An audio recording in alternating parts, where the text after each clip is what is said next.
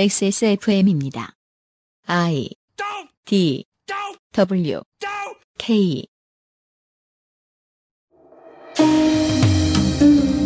한반도의 남녀노소가 제국주의 일본에게 징발당해 노동력, 성, 인권, 그리고 목숨을 빼앗겼지만 일본의 집권 세력은 가끔 나오는 립 서비스를 제외하면 일관되게 콧방귀입니다. 전쟁에서 패했으면 배상을 해야 했을 텐데 자신들에게 불리한 상황이 전혀 없나 보죠? 인접 국가와의 외교란 이렇게나 한쪽이 배를 째도 되는 경우가 흔치 않을 텐데요. 2015년 마지막 독재유산 답사기에서 그 원인을 알아봅니다.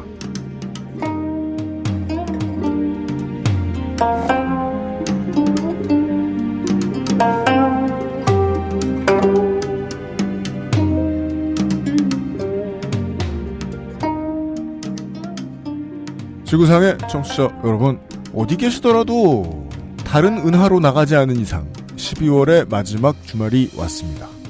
히스테리 사건 파일 그것은 알기 싫다의 책임 프로듀서 UMCU입니다. 제가 보고 있는 뉴스의 윗줄에 간만에 여당 얘기가 나와 있어요. 요즘 뉴스 스탠드 정리하는 거 보고 있으면 야당이 분란을 일으키다 말고 땡깡을 피면 여당이 곤혹스러워한다 위주의 스토리보드로 전개가 되고 있지요. 네, 고전이죠. 큰 판을 보시면 늘 똑같습니다. 간만에 여당 얘기가 나왔습니다. 김무성, 험지 출마하라는 당내 목소리에 내 지역구에서 심판받겠다. 일축. 험지라는 게 어디죠? 그 레인지로버 있잖아요. 그 랜드로버 그룹의 레인지로버 보면은 험지 주행 뭐 이런 네. 얘기 하는데. 아, 그 험지를 주로 가는 험머라는 차가 있어요. 예. 그, 그게 주로 험지를 험- 간다는 어, 뜻이에요, 아, 그 차. 험한들 이름이. 가니까 험머죠. 네. 어, 그렇구나. 뭐 호주 이런 데 출마라는 건가? 어, 뭐 아웃백 출마 이런 걸. 네, 호주 얘기하는 아웃백에 저 악어 악어와 싸우면서 네. 주말하고 아, 왈라비 몇 마리에게 지지를 얻느냐 어. 뭐 이런 거. 크로코다일 던디를 만나가지고 네, 네. 협상을 하고 그 김무성이 오늘은 내 점심이죠. 이런 말 하면서 무슨 아마존 갑 이런 네. 데 예. 출마하라는 게 음. 아니고요. 그러니까 그리고 심지어 호남을 가라는 것도 아니에요. 뭐 목포에 가서 박지원 에, 서기호를- 서기호에 이어서 3등을 해라. 네네네. 이- 이런 뜻도 아니고 그 험지란 어딥니까? 그냥 딱 집어서 얘기하면 이런 거죠. 노원병 가봐라. 어. 그렇지, 그렇지. 아니 노원구 무시해 노원구 지금 아웃백이라고 한 거야 지금. 그러니까 노원병 가서 2등 할 걸 1등 하고 와라. 안철수 혹은 노회찬과 붙어라. 야 이거 말 함부로 하네 지금. 그 사람들 입장에서 목포 정도 되면 그 험지가 아니고 사지라고 하고요. 그렇습니다. 예. 이게 그 여당에 엄청 뭐 견투력 있는 것 같은 양반들이 따지고 보면 완전 온실의 화초잖아요. 아 그럼요. 좋은 지역구 하나 맡아서 두구두구 해먹는 음. 거. 요즘 들어 사람들이 뭐 유승민이 뭐 경쟁력 있는 정치인이다, 좋은 정치인이다 이렇게 얘기하는데 거기에서 다선했으면 경쟁력을 아직 검증받아 본 적이 없는 거죠. 단 한 번도 검증받지 않은 정치인. 그러니까 네. 험지는 이런 느낌입니다. 꼬마 민주당 시절에 이기택 그렇죠. 당시 꼬마 민주당 총재가 포항에 출마하면서 음흠. 결사항전이다 음, 이러고 갔습니다. 음. 네. 그리고 졌죠. 그 정도면 이제 험지 중에 A급입니다. 그렇죠. 오스트레일리아 아웃백이고 음, 음. 아마존 갑입니다. 악어가 한 두 마리쯤 있는. 네. 예. 근데 그것도 아니고 지난번에 전멸하지도 않았던 예. 네. 음. 지난번에 그렇게 여론이 안 좋았는데 전멸하지도 않았던 서울쯤 출마해라 음. 이겁니다. 예. 아니 뭐 무슨 정동영한테 강남 출마한 것도 아니잖아요 이건. 아 이견이 음, 가능하죠. 음, 음, 음.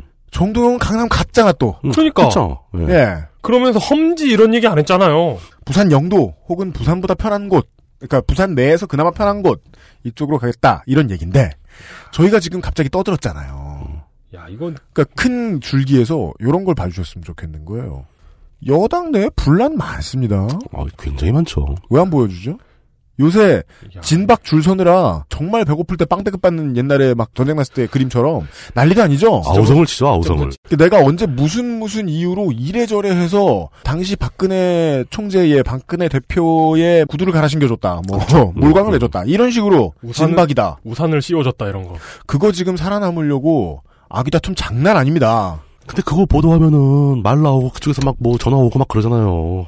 여기서 음. 물뚝심송 상인 고문께서 나와 계신다는 걸 알 수 있고요. 예, 안녕하십니까. 그다음에 나왔습니다. 아 이- 이용 상인 네네 저도 예. 나와 있습니다. 왜 워낙 이렇게 오랫동안 인사를 존재가 하시죠? 이렇게 지당해야 말이죠. 예. 네. 그 방금 해주신 말씀에서 또 하나를 음. 역추적할 수 있죠. 네. 음. 민주당은 언론사들한테 찍소리도 못합니다. 책소리 못 하는 거예요. 찍소리도 예. 못합니다. 전화해봐야 먹히지도 않고. 민주당이 언론사에 찍소리도 못한다는 증거는 우리는 실제 정치 행위에서는 아무 성과가 없이 당내에서의 문제만 가지고 여전히 메인 뉴스를 차지하고 있는 안철수 의원이 여전히 메인 뉴스에 있다라는 것만 가지고 말이죠. 근데 우리가 유추해 볼 수 있는 것. 네. 이 정도로 모든 언론이 이렇게 열심히 까고 있으면 예. JYP만 돼도 이 정도는 맞거든요. 지금 JY, JYP 무시하는 건가 지금? 아니, 아니 그러니까 JYP만 돼도 네. 막는데 JYP YG만 돼도 막아요. 그것만도 못하게 지금 언론 통제하고 있다는 얘기야. 그러니까요. 정치 반 공기 반으로 막았을 거예요. 네. 정치 반 공기 반. 예. 근데 네. 사람들은 심지어 막 야당 내에서 파가르고 싸우는 거 구경하는 거 좋아하는 분들 그렇죠. 음. 음. 만 해도 안철수 의원은 뭐 어디서 온 사람이네 저기서 온 사람이네 이렇게 말이 많거든요. 음. 네. 제일 중요한 건 안철수 의원을 누가 비춰주고 있느냐예요. 그렇죠. 음. 그러니까 실제 우리 삶에 도움이 안 되는 정치인들을 누가 이렇게 시간을 많이 들여서 비춰주고 있느냐 사람들 화제에 올라가도록. 하고 있느냐 예. 도대체 그 기준이 뭐냐? 저희가 어제 했던 얘기하고는 결이 이렇게 비슷합니다. 음. 혐한은 왜 조장되고 음. 극일이라 떠드는 사람들은 왜 여전히 많으며 그건 사람들 감정이니까 감정이야 가질 자유가 있다고 치더라도 외교 문제에서는 자연스러운 해결이 났었어야 되는데 못해도 한 70년 전에 음. 아 60년 전에 60년 전이죠. 예. 났었어야 네. 됐는데 왜 아직까지 방금 2차 대전 종전한 것과 다를 바 없는 듯한 느낌일까? 우린 왜 이렇게 찝찝할까? 예. 아무것도 해결되지 않은 것 같은 느낌이 드는 이유는 뭘까? 네. 그 원인을 그거죠. 네 광고를 듣고 와서 이야기를 해볼 겁니다. 그리고 새정치민주연합은 GD를 영입해라. 아니죠. 새정치민주연합은 싸이를 영입해라. 싸이를 영입해라. 싸이도 좋네. 음. 네. 아, 나중에 제가 또 무슨 얘기를 싸- 하게 싸이 환국론 뭐 이런 것도 있잖아요. 하게 될지는 모르겠습니다만은 국내의 연예인이 여론의 문매를 맞고 연예인으로서는 매장당할 만한 일들을 이렇게 많이 저지르고 아직까지 국민들의 사랑을 받는 유일한 인물입니다. 거의 유일한. 예. 아, 새정치연합이든 새누리당이든 음. 어, 녹색당이든 진지하게 영입 전쟁을 해야 돼 지금 시원찮다. 네. 진지하게 영입을 고려해야 된다. 네. 반기문보다 더 세다. 저는 이렇게 그러니까 생각합니다. 진짜 방금부터도 이길 수 있을 것 같은데. 왜냐면 반기문은 지금 한 방에 이미 보폭이 이상해졌잖아요. 그러니까. 예. 자, 아 이거 반기문 총장 얘기도 해야 되는데 사실 왜 괴로워해요? 아 어. 왜냐하면 예. 지금 사태가 프랑스 문제도 있고 음, 음, 지금 음, 시리아 문제도 있고 그렇죠. 심각하지 않습니까? 유엔은 어디 있습니까? 아니, 그 반기문 뭐 식물총재 뭐, 뭐 이런 얘기 유엔은 많이 하고. 충청도에 있다니까. 진짜 표심을 얻기 위해 최선을 다하고 있다니까. 유엔군이 선거운동이나 하게 생겼네. 자, 그, 그것은 알기 싫다는 에브리온 TV. 다 따져봐도 결론은 아로니아진, 용산의 명소 컴스테이션, 데볼프 제뉴인 레더 크래프트, 상상 이상의 맛, 노건 간장게장, 눈이 편안한 아마스 시력보호 필름, 당신 편의 생각보다 큰 힘, 민주노총, 당신의 아이를 위한 아름다운 진심, 스튜디오 숲에서 도와주고 있습니다. XSFM입니다. 그래도 부모님 선물인데 이것저것 따져봐야 하지 않을까? 디톡스 효과, 혈액순환 개선 효과, 항산화 효과, 활성산소 억제. 다 알아보셨나요? 비교하실 필요 없죠? 언제까지나 마지막 선택. 아로니아 진. 좀 만들기 쉬운 거 먹고 싶다고 하면 안 돼? 나 골탕 먹으라고 이러는 거지 지금. 에이, 아니야. 노건 간장게장 부드럽고 고소한 게살, 짜지 않고 향긋한 간장. 매콤한 청양고추. 노건 간장게장. 엑세스몰에서 만나보세요. 스마트폰 오래 보고 눈이 피곤하다면 액정이 깨질까 불안하다면 방탄필름 국내 최다 판매 브랜드 아마스가 세계 최초 놀라운 가격에 특별 판매. 스튜디오 숲 홍대점의 포토그래퍼 박소연입니다. 지금 듣고 계신 곡은 리스트의 사랑의 꿈입니다. 건물부터 실내 장식까지 아름다운 자연광을 만들기 위해 세심하게 준비된 스튜디오 숲 세트에서 아이들의 자연스러운 미소를 만나려 노력하는 촬영장의 분위기를 당신에게 들려드리고 싶습니다. 자연주의 스튜디오 스튜디오 숲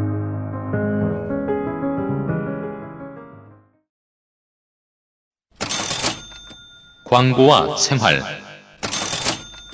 그것은 알기 싫단데요. 조땜이 묻어나는 후기가 왔어요. 왜 여기에 후기가 와? 네, 어, 좋게 됨. 어, 민주노총의 박땡땡 선전부장님이 보내주신 후기예요. 아시다시피 요즘 민주노총 상황이 좋지 않아 방송을 늦게 들었습니다. 아이고. 154회, 155회에서 환타님과 UMC님이 염려하신 많은 부분에 대해 공감합니다. 그리고 공감하고 있는 내부자들도 많습니다. 표현하신 대로 공성전 치르듯 집회를 진행하고 시민의 지도부를 자처하면서 스스로 고립을 자처하고 있는 것은 아닌지 저희 고민도 깊습니다. 12월 5일에는 다양한 방식의 집회를 고민하고 있습니다. 그 알실에서 언급된 모든 아이디어를 다 전달했습니다. 헉. 뭐 어디 뭐? 큰일 났다. 큰일 났다. 망했다. 우리가 민주노총의 배후세력이 된 거잖아. 이제 다 뭐- 샤이니 팬들이 나오게 생겼다. 큰일 났다, 이제. 아니 뭐 자신의 뭐, 뭐 친지에게 전달했을 수도 있고. 가능합니다. 포워딩. 그냥. 네네 음. 포워딩. 예. 네, 그래서 이렇게 퇴로를 마련하십니다. 반영 여부는 저로서는 알 수 없습니다. 다시 알려주시면 감사하겠습니다. 음. 네. 오는 12월 5일 2차 민중총궐기 및 국민대행진 집회가 원천 불어될 것 같습니다. 그래도 많은 시민들이 모일 수 있도록 다시 한번 홍보를 부탁드립니다. 시민단체와 종교계도 함께 할 것입니다. 시간은 3시입니다. 장소는 아직 미정이네요. 캬, 여기서 알 수 있습니다. 그러니까 저는 민주노총이 무능하다. 얘기가 아니에요. 계속 집회를 불어하는 중일 그렇죠. 경찰이 막고 있는 거죠. 겁니다. 공간을 확보하지 못하도록 막고 있는 거죠. 심지어 이제 경찰 위 쪽, 청와대, 경찰의 이제 실제 전선의 필드에서는 아래쪽까지 모두 원천 차단을 원할 것입니다. 그렇죠. 그러니까 저희가 이런 얘기하죠.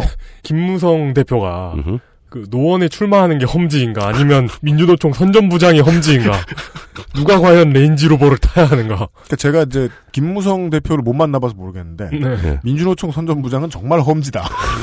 네. 네, 험지 출마하셨다. 예, 그러네요. 저희 방송을 자주 안 들어주시던 분들을 위해서라도 혹은 이제 지난번에 있었던 걸기대회의 집회의 성격에 대해서 혹은 관련된 뉴스에 대해서 모르시는 분들을 위해서라도 요 당연한 거는 좀 말씀을 드려야겠습니다. 저희가 지금 불법을 권유하는 게 아니죠.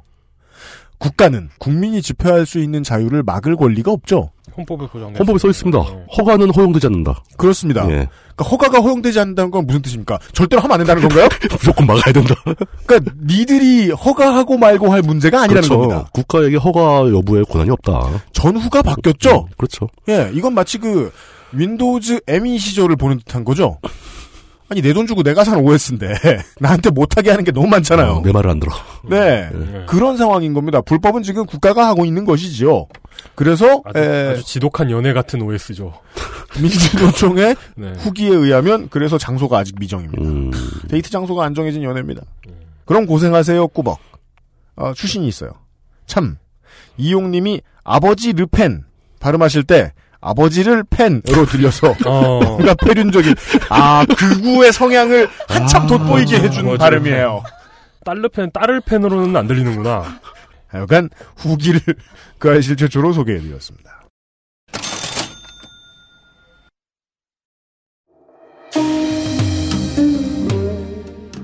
독재 유산 답사기 제 9화 박정희의 대일 외교 2 0 1 5년의 마지막 독재유산 답사기 시간입니다. 네, 야호. 그래요? 지난달에 2015년 지난달에 돈 못 버셨다면서. 그 되게 그, 그, 그 사모님 입장에서 보기에는 천둥벌거숭이죠? 일 안 한다고 좋아하고. 네. 어, 사모님 따끔한 훈계 부탁드립니다. 아, 마지막 대본이라고 좋아하시고 계신 아. 물뚝심송 상인고문이 진행의 바톤을 넘겨봤습니다. 네. 지난 시간에 했던 얘기는 대략 이런 내용이었죠. 이승만이 사실 별로 반일주의자도 아니면서 스스로를 대단한 애국지사로 포장하면서 사람들의 반일 감정을 자극하는 식으로 실질적인 문제는 악화시켰다. 혼자 있을 때는 막 도쿄핫 보고. 어떤 이 도쿄? 아, 그 마사오 그러잖아요. 그러니까 이- 몸의 절반은 침입하잖아요. 그건 그때는 그 레이블이 없었죠 이승만 때는 네. 그래요. 네. 일본도 뭐 이런 게 없었어요. 네. 그렇죠 뭐, 그 뭐 비슷한 뭔가 다른 게 있었겠지. 어떤 성, 예. 성격으로 그 정권을 규정하자면 예, 탑골 정권 정도 탑골 정권. 네. 그 세계를 놀라게 했던 이승만 라인 평화선 같은 진짜 희한한 정책을 내세우고 네. 그로 인해서 일본과 사사건건 충돌을 하고 여기서 놀라게 했다는 건 속보로 나올 만한 놀라움이 아니라 어이없음에 가까운 놀라움. 이게 마지막에 단신으로 처리되는 예. 그 그러니까 그냥- 해외, 해외 토픽형 그렇죠. 예. 그냥 광장 정치가 아니라 음. 요절복통 광장 정치에 그렇죠. 대해서 이야기를 들으셨어요. 그 일본에 있는 교민들의 북송을 막기 위해 그 북송도 누가 강제로 보낸 것도 아니고 자기들이 알아서 가는 건데 그걸 막기 위해 공작원을 보내서 폭발물 테러를 기획하다가 음. 그러니까 그 북송이란 단어가 어감을 못 전달하니까 이렇게 얘기하죠. 그렇죠. 예. 민간 교류를 막으려고 테러를 했다. 폭탄 들고 와서. 예. 아, 근데 기분 나쁠 순 있는데. 아이, 그렇죠. 남의 나라 건물에 폭탄 터트리면 안 되죠. 그러니까 기분이 나쁜데 아, 기분이 나쁘다고 해서 그 뭐냐 아시아나 항공기를 납치해서 거기 들어가 있던 사람 밀간이들을 풀어주고 아시아나 항공기를 뺏어가면서 그래서 이 네. 이승만 IS 이게 아니라 아, 아, 진짜 이건 아니야 진짜 어. 복면 리박사. 예. 네. 이 정상적인 정치 지도자로 보기에는 좀 무리가 따르는 행위들을 많이 했다. 적당한 편입니다. 예, 라고 정리할 수 있겠죠. 예. 그렇지만 그 후유증은 생각보다 굉장히 컸습니다. 우리는 해방 이후 15년간, 그 이승만 집권 기간, 예. 해- 해방 이후 15년간을 거의 허송세월하고, 군정 지배에서 벗어난 일본은 아주 초고속으로, 특히 한국 전쟁 특수 등의 도움을 받아서, 또 미국의 경제 지원을 통해서 음. 굉장히 빠른 속도로 경제적 선진국으로 발돋움하게 됩니다. 미국이 왜 일본을 지원했는가를 이제 설명해드릴 필요도 없습니다. 예, 우리는 뭐- 같은 반이에요. 그럼요, 당연히. 미국에게는 아주 가장 중요한 한미일 삼각 동맹국인데 예. 네. 이렇게 아무런 문제를 해결하지 못하고 더 없어도 될 문제를 더 얹어서 후대에 던져버리는 만행을 저질렀다. 네. 뭐 이런 얘기입니다. 아, 본인은 이런 걸 알고 있었을까요? 모르겠습니다. 예. 아 본인이 알았느냐라는 질문이 요즘 시사에서 정말 많이 나오는 아, 질문이죠. 그러니까요. 예, 너무 본인은 알고 있었느냐. 가장 큰 미스테리죠. 대부분은 본인도 다 안다라고 봐야 되지 않겠어요? 뭐 그러니까 세월호의 그 대통령께서 7시간 동안 뭘 했느냐 전 솔직히 본인은 아실까 하는 생각이 좀 들거든요 본인도 모른다고? 예. 자기가 7시간 동안 뭘 했는지? 예. 기억 안 날 수도 있잖아요 그러니까 그 그럴 수도 있네요. 예. 아니 우리가 이제 최종 책임자한테 물어봤을 때 만약에 우리가 직접 피해자다 그러면 가장 마음 졸이는 답변을 기다리는 시간일 것 같아요. 최근에 KTX 승무원들이 아, 예. 결국 최종적으로 참 이상하죠. 대법원 가서 집니다. 그런 일이 생겨서 결국은 그렇게 오랜 시간 이제 희생을 해가면서 실제로 목숨을 잃은 분들이 있고 이러면서 벌였던 투쟁에서 패배한 그러니까 결국은 이제 좋은 결과를 못 거두게 됐는데 그것과 관련해서 당시에 최종 책임자라고 볼까요?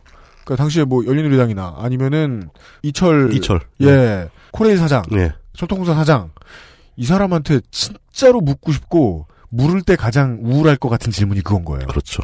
당신 이거 정확히 알고 있었냐? 음, 이렇게 될 거 알고 있었냐? 네. 이승만을 생각하면 오만 일들에 대해서 다 쟤 알고는 있었나? 음. 몰랐다면 몰랐다는 대로 열받죠. 어찌되었거나. 다리를 끊는지 몰랐다. 그분 학위가 뭐라고요? 어, 그 뒤이어, 물론 이제 민주당 정권이 잠깐 있었긴 하지만, 그 뒤이어 정권을 잡은, 뭐, 우리 하도 많이 얘기해서, 음. 쿠의 마스터. 음. 오, 예. 마스터 오브 쿠. 예, 마스터 오브 쿠. 박정희는 이 문제에 뜻밖의 강렬하게 집중을 하게 음. 됩니다. 얼마 전에 저희한테 그 마스터즈 오브 로마 소설을 보내주신 청취자분 계셨죠. 예. 예, 감사합니다. 예. 네. 뜻밖에 집중하게 된다. 집중, 집중할 만한 아주 굉장히 강력한 동기가 있어요. 일단 첫 번째, 한일 관계는 잘 찌르면 돈이 나오는 건수다. 음. 이것은 이제 물뚱님이 가장 관심 있는 분야예요. 음, 세상은 돈이 지배하는 겁니다. 네, 어떻게 해야 돈이 될 예. 것인가를 궁리하던 박정희는 이것만큼 좋은 쾌가 없다. 국내에 돈이 없구나. 예. 임자.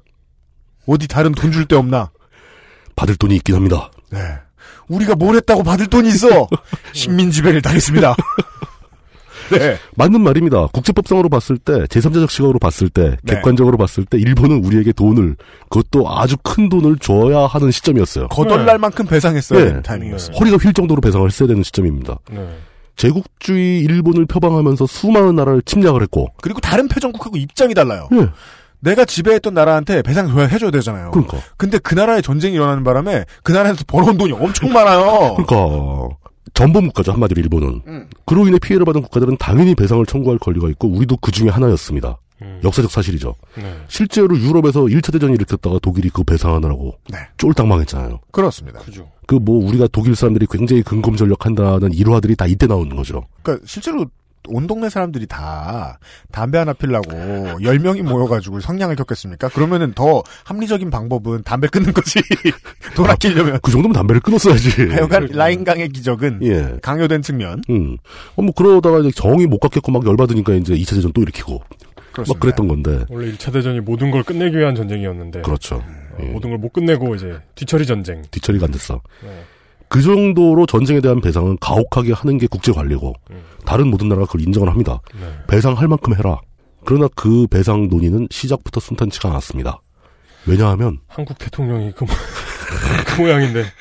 아, 이승만 빼고. 네네네. 아, 그- 이건 진짜 여담인데 이승만 집권 시절하고 박정희 초기 시절하고 비교해 보면은 네. 확실히 박정희가 젊은 사람이다라는 느낌이 많이 들어요. 아, 그래요. 일의 진행 속도가 빨라요. 제일 먼저 문제가 된 것은 우리의 자격 문제입니다. 음. 이거 좀 이따 자세하게 말씀을 드리기로 하고 그 배상을 논하는 과정에 대해서 본격적으로 알아보기로 하죠. 네. 이 배상을 논의하는 과정이 실제로 샌프란시스코 강화 조약부터 시작되는 게 맞는 거였잖아요. 네. 이승만 때 그 조약을 위한 회담이 있었습니다. 근데 왜 지난 시간에 이승만 때 이 얘기를 하면서 이 한일회담 얘기를 하나도 안 했냐? 회담 내내 된 게 하나도 없으니까요. 그렇습니다. 이 얘기할 필요가 없었던 거죠. 이 우리 동네 호랑이를 죽인 놈들아. 그런 얘기도 하고, 음. 예. 표줘. 그 회담을 하겠다고 나서는 신익희 후보는 친일분자라고 욕하고. 네. 그렇습니다. 그럼 자기가 회담을 어떻게 해요? 못하는 거지. 근데 그럼에도 불구하고 이 한일 간의 협상을 해야 된다는 것은 의무였다고 지난 시간 설명을 드렸죠. 네. 샌프란시스코 강화 조약에 명시가 돼 있어요. 니들 빨리 해라. 그럼 해야죠. 근데 이승만은 자꾸 외면을 하는 겁니다. 외면을 하더라도 형식적으로 안 할 수가 없으니까 회담이 시작되긴 했는데 예. 맨 처음에 화제가 된 게 바로 아까 얘기한 우리의 자격 요건. 일본에게 점령당했던 2차 대전 당시에 점령당했던 필리핀, 베트남, 인도네시아, 미얀마 등이 다 배상 협상을 성공합니다. 네. 다 배상을 받아요. 네. 이들은 필리핀, 베트남, 인도네시아, 미얀마는 샌프란시스코 강화조약에 참여한 전쟁 당사자들이었어요. 네. 승전국이지 그러니까. 그렇습니다. 네, 네. 예. 연합국의 연합국의 일원. 일원이 되는 거죠. 네. 그들은 겨우 3년 4년 이렇게 지배당했거든요. 여기서 한국의 지위가 문제가 됩니다. 네, 지위가 문제가 되죠. 그 사람들이 3, 4년 지배당한 대가로 받은 액수가 필리핀 같은 경우는 직접 보상금 5억 5천만 불. 네. 거기다가 플러스 2억 5천만 불의 차관이 들어갑니다. 네. 베트남은 좀 작아요. 3,900만 불을 받고 910만 불을 차관을 받았고 이게 지금 커쇼의 연봉 계약으로 생각하시면 안 되고요. 1950년대, 40년대 이렇습니다. 당시의 환율로 바꾸면 네. 대단한 돈들이죠. 인도네시아도 2억 3천만 불 플러스 4억 불을 차관으로 받고 거기 더 얹어서 기존에 있던 인도네시아가 일본에 빌려 쓴 돈 1억 7천만 불의 채권을 포기한다. 세계사가 늘 그렇게 우리에게 이야기해 주듯이 승전국이라 돈잔치를 벌입니다. 예. 돈잔치를 네, 벌이는 네. 거죠. 그렇죠. 미얀마 같은 경우 2억 불에다가 추가 지원금 1억 4천만 불, 차관도 없이 이제 3억 4천만 불을 그냥 받은 거죠. 이렇게 받아갔습니다. 3, 4년 지배받고 이 정도를 받았으면 우리나라는 35년 지배받았는데 얼마 받을 거냐?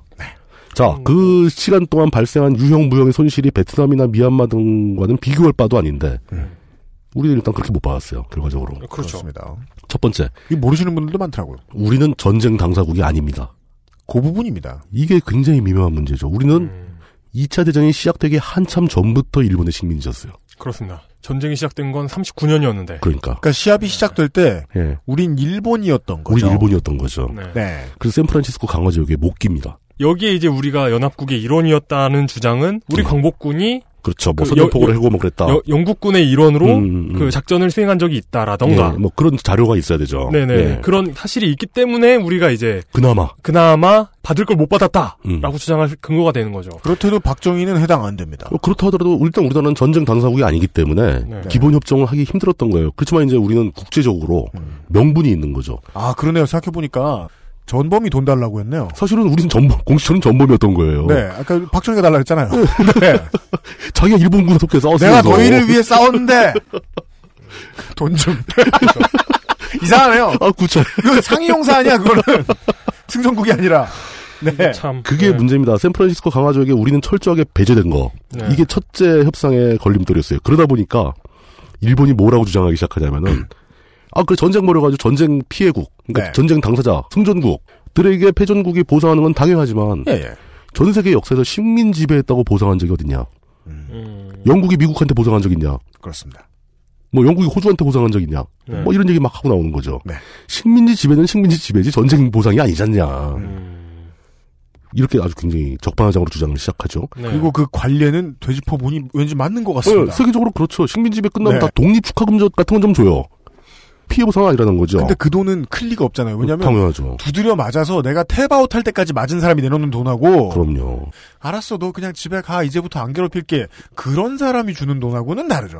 동그라미 숫자가 다르죠. 네. 예. 죽도록 맞아야 나오는 게 돈이죠. 거기다가 예, 일본은 식민 지배라는 것을 이유로 역으로 청구권을 주장합니다. 우리한테 돈 달라. 네. 그게 뭐냐? 자신들이 식민 지배를 하는 기간 동안 엄청난 사회 간접 자본을 한반도에 만들었다. 네. 식민지 근대화론. 예, 네. 학교, 철도, 농장, 공장 다 만들었잖냐? 즉 너희들은 음, 국가를 만들면서 우리 땅을 뺏어갔다. 그러니까 네. 그러면서 거기에 대한 역 청구를 하겠다. 그렇습니다. 하고 실제로 청구권을 제출합니다. 여차하면 이제 보상은 그냥 돈을 물어내게 생긴 거예요, 우리가. 일본은 붙어볼만 했다는 네. 거예요. 쉽게 말하면 일본 사람들이 패망하면서 갑자기 한반도에서 물러갈 때 남겨놓고 한 모든 적산에 대한 값어치를 청구하겠다는 얘기. 그렇습니다.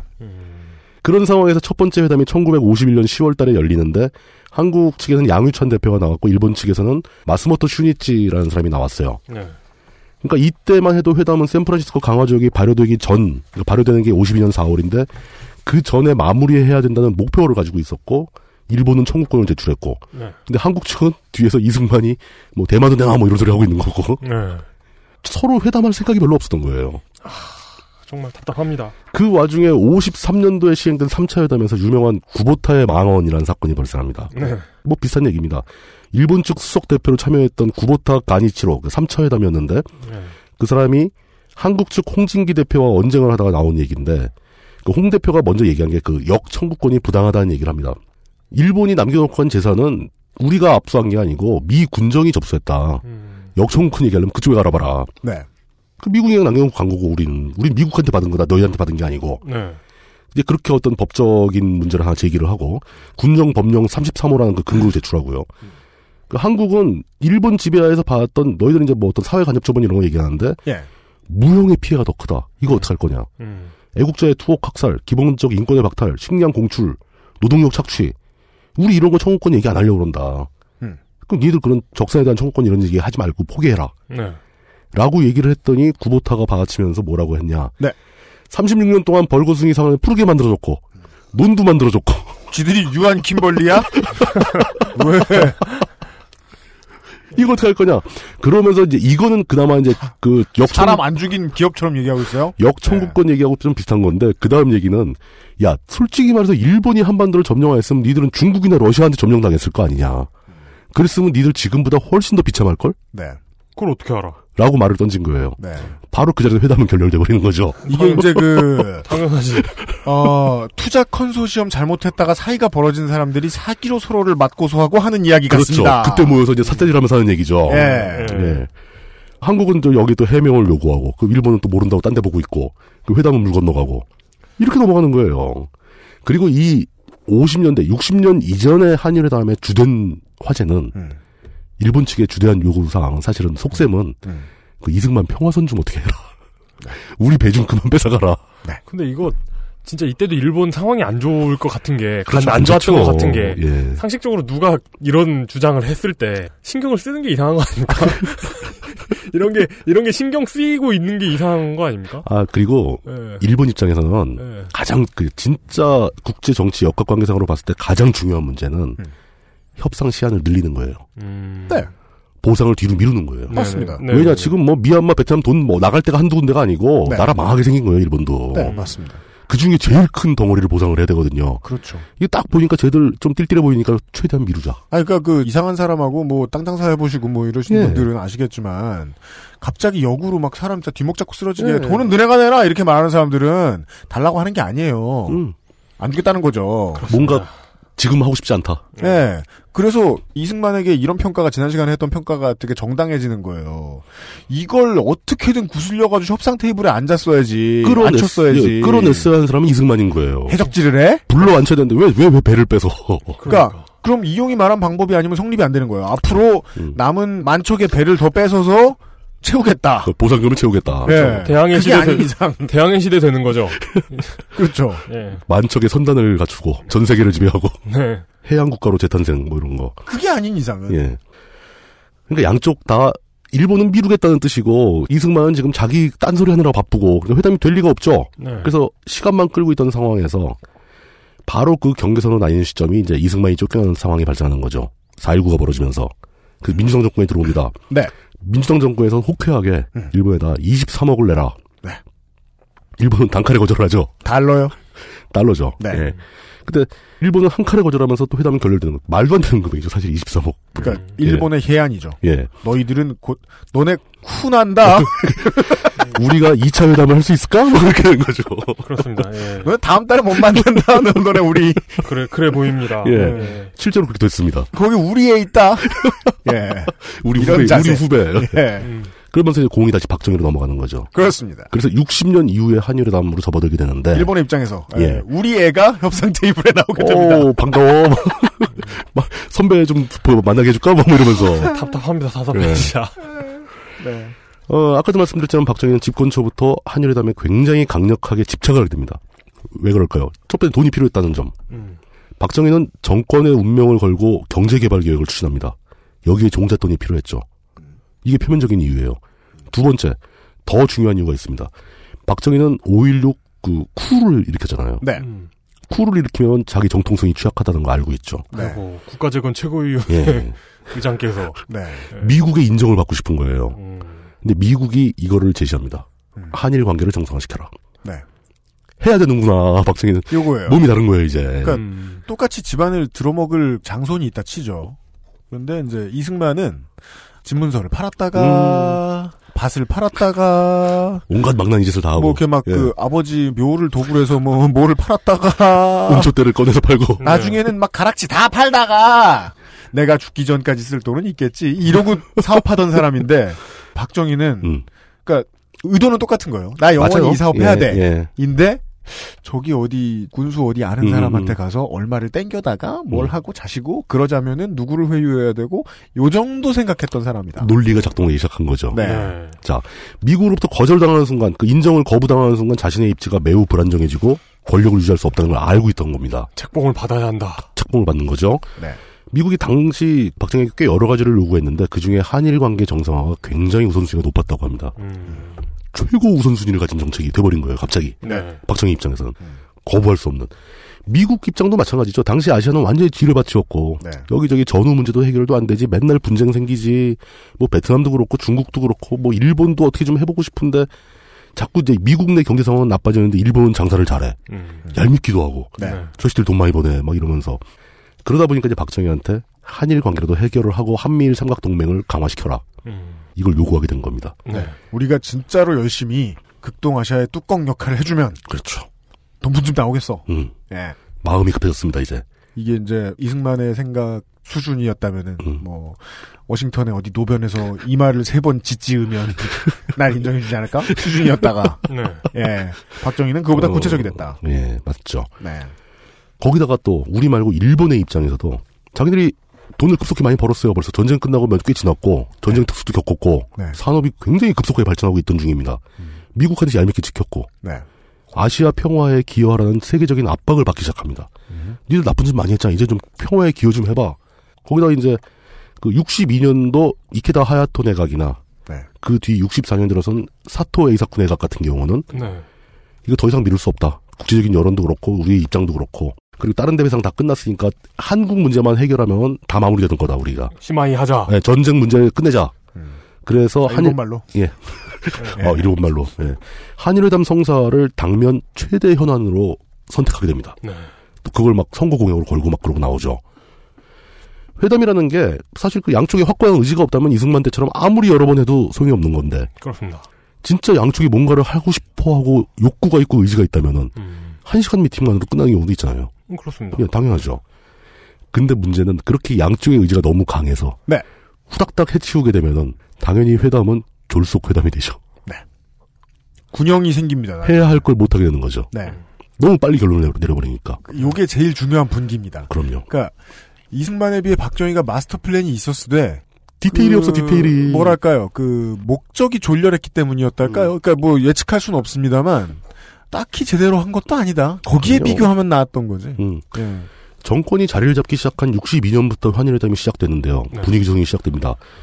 정상적으로 제대로 하려면은 자세한 피해 액수 산정이나 합리적인 보상 기준 선정이 우선되어야죠. 그렇죠. 어떻게 보상할 것이냐, 그리고- 액수 얼마냐. 그리고 이 구체적인 피해의 범위를 어떻게 할 것이냐. 그렇죠. 센서스가 필요해요. 어, 센서스가 필요하죠. 네. 미국한테 그냥 야, 대충 퉁치고 한 10억 불 내놔 이럴 순 없잖아요. 아니 빚을 받으러 온 사람인데 야 여기 몇 명 죽고 몇 명 네. 다치고 땅 얼마 없어지고 문화재 얼마 없어지고 예. 몇 명이 끌려갔고 몇 명이 뭘 했고 뭐 이런 거 다 얘기를 해줘야지. 애들한테 조선말 안 가르쳐서 앞으로 장사하기 힘든 비용 얼마? 그렇죠. 그런 것도 추정할 수 있고. 네. 정신적, 문화적, 또 뭐 여러 가지 문제를 다 포함해서 탈탈 털어서 자 전체 PX가 이 정도인데 이게 나오면 그때 뭐 좀 깎아주거나 좀 더 받거나 이게 가능한 거지 이런 데이터 없이 무슨 돈을 받겠습니까? 지금 썰어간 나무값 얼마? 그리고 밑둥까지 다 잘라버리는 바람에 앞으로 안 클 테니까 앞으로 키울 수 있는 나무값 얼마, 그렇- 평당 얼마. 저 예. 거기다 더 중요한 것은 국가 대 국가의 피해 보상을 제외한 음. 개인들의 피해는 어떻게 할 거냐. 네. 일제시대 피해를 입은 수많은 개인들 이제 이 중엔 학병으로 끌려가서 죽거나 고생한 사람들 그렇죠. 신체가 망가진 사람들 또 징용으로 끌려갔던 노무자들 위안부 할머니들 그리고 투옥돼서 숨지거나 고문당해서 인생이 망가진 독립운동가들 만주 지역에서 또 만주 지역까지 도망갔다가 간도 지역에서 일본군한테 습격당해가지고 마을이 초토화된 그런 주민들 음. 이런 거 다 어떻게 피해를 산정하고 보상할 거냐 이런 거를 차곡차곡차곡 데이터를 준비해서 일본에다 들이밀었어야 되는데 그죠. 박정희는 그런 거 하고 싶은 마음이 없는 거예요. 이런 논리로 봐야죠.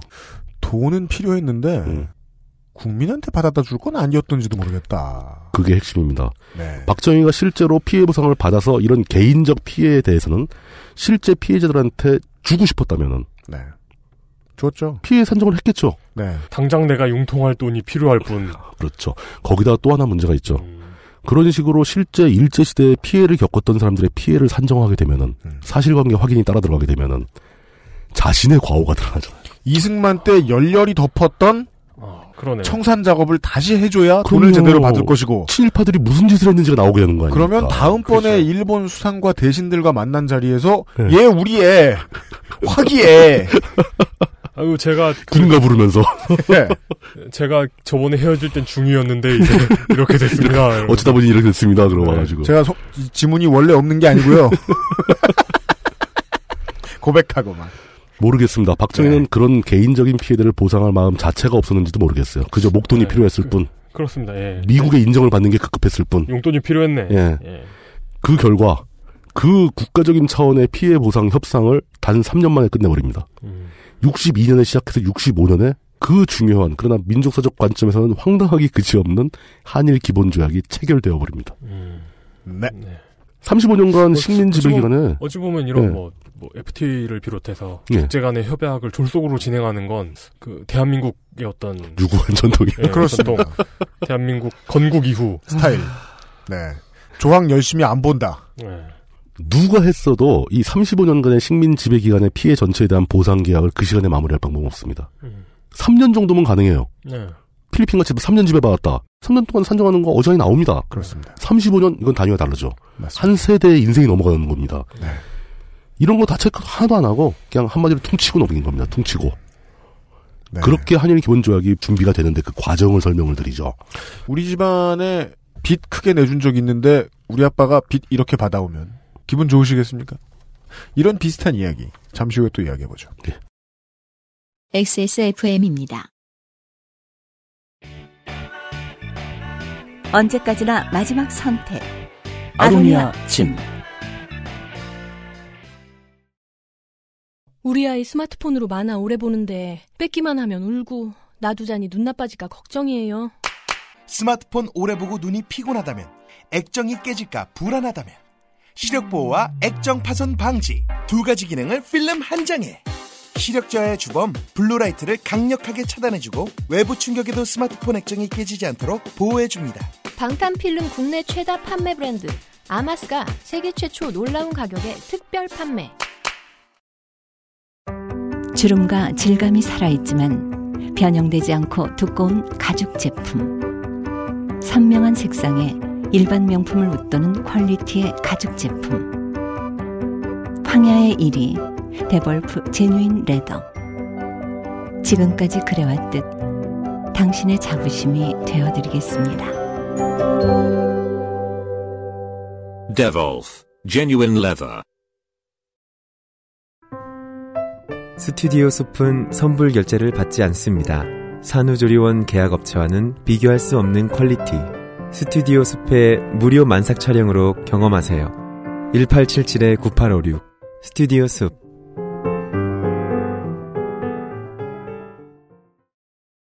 자, 1960년대로 들어왔습니다. 해방되고 이제는 시간이 좀 지났는데 아, 마무리는커녕 시작도 안 됐고 그리고 시작하고 난 다음에 졸속으로 끝난 상태라서 시작을 한만 못한 상태 정도입니다. 예. 1961년부터 당장 시작이 됩니다. 네. 그때부터 준비를 한 거죠. 61년 11월 달에 아까 얘기했던 그 이케다 하야토 수상 있잖아요. 네. 그 일본의 내각을 구성하던 박정희가 직접 수상하고 회담을 합니다. 음. 그 자리에서 최대한 빨리 마무리하자라는 합의를 합니다. 이제는 해석이 됩니다. 예. 그러니까 돈을 빨리빨리빨리빨리. 아, 돈을 빨리빨리빨리. 엄청 급해요. 그냥 일단 일단 줘. 이게 일단 줘. 지금 쿠 이후 얼마나 시간이 지난 거죠? 1년, 1, 2년밖에 안 된 거예요. 일- 몇 개월 된 거예요, 몇 개월. 지금. 61년도에 박정희가 쿠를 음. 하잖아요. 어. 아까 물뚱님이 중요한 표현을 써주셨습니다. 쿠 통치를 하는 데 있어서 필요한 최초의 종잣돈을 달라고 한 거예요. 종잣돈에다가 미국의 인정. 두 개가 올렸어. 제일 중요한 두 개가 올렸어. 네, 그 돈은 누가 줄까? 조국. 종잣돈. 그 회담장 분위기가 저 상상이 되잖아요. 박정희는 야그 급해 급해 급해 다 알았어 알았어 니들 하자 노력해 빨리 줘 빨리 막 그래. 이런 분위기인 거지. 요시 진짜 나온 거예요. 그래서 진짜 그 집문서 팔러 간 그. 네. 그 그거죠. 예, 그러니까 집안 예, 집안 말아먹을 놈이 집문서 팔 때. 그러니까 그 종중 땅 팔러 간 음. 큰아들의 행시를 지금 보여주고 있는 거예요. 그 장손 예. 망나니 장손이 네네네. 종중 문서 팔아먹을 때 네, 음. 그런 짓 하고 있는 거예요. 그때 분위기인 거죠. 그리고 바로 이어서 딱 1년 뒤 62년 11월에 당시 중앙정보부장 여러분들께서 이름 잘 아시는 김종필과 그, 네. 그 일본 외상이 이분도 어, 참 네. 어, 피닉스이셨는데 예. 이게 이분의 영혼이 이인재 씨에게 들어간 거잖아요, 사실. 그렇죠. 이인재 씨가 배운 거죠. 네. 이분에게. Y밴 JYP. 예. 그러니까 생명력이 길다. 어, 생명력이 길다. 안 네. 죽는다. 예. 네. 김종필 그- 씨가 몇 년 전에 네. 요즘 정치엔 낭만이 없어. 그러면서 의원들이 끌고 가서 낮에 폭탄주 먹고 막 그런 분이죠. 낭만이 있는 분이에요. 네. 그렇습니다. 아, 충청도 반 공기 반으로 살아오셨던 분이죠. 네. 그러니까 김종필과 일본 외상이었던 오히라 마사요시 사이에 미략을 맺게 됩니다. 이게 유명한 김오히라 메모입니다. 그죠. 현대사를 공부해 보신 분들은 예. 어 김? 이러면서 그 안 적혀 있으면 오, 히라라는 아, 이름을 김이 가진 한둘이야. 김 씨의 그 김오이라 씨. 김오히라 씨의 메모. 예. 그 아니죠. 순우리말 이름이죠. 예. 오히라, 뭐 오너라, 뭐 뭐. 이 메모의 내용이 어떤 거였냐면 일본이 한국에 까마- 까마귀 옷자예요. 뭐. 예, 그 예. 한자가 희는 없잖아요. 아니죠. 희 있죠. 기쁠희 이런 거. 아 그렇게. 네, 네, 네. 예, 오히라. 네. 예. 어, 일본이 한국, 일본이 한국에 무상으로 3억 달러를 제공하고, 이거 3억 달러 주고, 네. 그 다음에 그걸 한 큐에는 못 주고, 일본도 돈이 없으니까, 10년간 분할 납부를 하겠다. 네. 3억 달러를. 그러니까 매년 3천만 불씩 주겠다. 네. 그렇습니다. 이자는 그건 그냥 주는 거예요. 이자가 없는. 아, 아니, 그 그러니까 그 못 주는 거에 대해서 이자를 아. 붙여야 되는 거 아니에요? 늦게 주면 이자 받아야 되는데, 네. 김종필도 급하게, 아, 이자 됐어, 됐어. 이런 거. 이야, 진짜 와. 그리고, 지금 지금 우리 큰아버지와 내가 지금 이 땅 팔아먹으려면 어, 종중 땅 팔려면 팔고 튀어야 돼, 막 뭐 예. 이런 거지. 그 돈으로 보면 예. 그렇게나 이제 세계 경제가 화랑으로 접어들기 시작하던 시절에 10년을 나눠서 돈을 받는데 이자를 안 받겠다는 건 그 돈을 받겠다는 뜻이 아니에요. 조금 받겠다는 거예요. 그러니까 한, 한 30% 깎아준 거죠. 네. 쉽게 얘기해서. 이게 3억 달러가 그렇게 작은 돈은 아니에요, 사실. 뭐, 일본의 외환 보유고가 그때 10억 불이 안 됐을 거예요, 아마. 이때 이자율 장난 아닐 텐데. 네. 이때. 예. 그리고 정부 차관을 제공하기로 합니다. 정부 차관은 2억 달러. 음. 2억 달러는 연리 3.5%로 빌려주겠다. 한국에다가. 3.5%. 예. 연리 3.5%로 7년 거치 20년 상환 조건을 제시합니다. 적지 네. 않은데. 다들 한숨을 이렇게 푹푹 쉬고 그래. 그러니까 왜냐면 우리가 돈 빌릴 때 어디서 7년 거치 20년 상환해 달라고 하면 어, 이거 뭐 조건은 좋은 조건이죠. 당신은 삼성입니까? 라고 예, 부를 그렇지. 거예요. 예. 네. 너 그거 지금 해주겠다니까. 그리고 거기 덤으로 1억 불 이상의 민간 차관을 제공하겠다. 민간 차관은 그 일본의 민간 기업들로부터 돈을 받아주겠다. 그러니까 한국에 투자해라. 차관이니까 어차피 돈 빌려주는 거니까. 네. 이렇게 메모를 작성. 메모 내용이 이것뿐이에요. MOU예요. 그냥 돈 액수만 써 있어요. 그러니까 지금 예. 다시 한번 보시죠. 아, 그러니까 액수만 퉁친 게 이게 그 메모예요. 메모 내용이 액수예요, 그냥. 아니 그러니까 무슨 무슨 피해가 있는데 이걸 얼마로 할 것인가가 아니고 어, 절대 없고 전체 액수. 일단 결론부터. 액- 액수는 나왔으니까 이제 대충 이제 문서 만들자. 그렇죠. 아니 지금 FA 선수들 계약할 때도 이렇게 안 할 거예요. 그럼요. 예. 어, 그, 조건이 붙어야지. 예, 그 액수를 어떻게 정한 건지. 게다가 그 액수도 되게 작죠. 작죠. 필리, 어? 앞에 들으셨죠? 필리핀에 비교했을 때. 필리핀 8억 불 예. 작죠. 인도네시아 무역 채권 2억 7천만 불 포기한 것까지 하면은 필리핀도 인도네시아도 한 8억 불. 그렇죠. 네.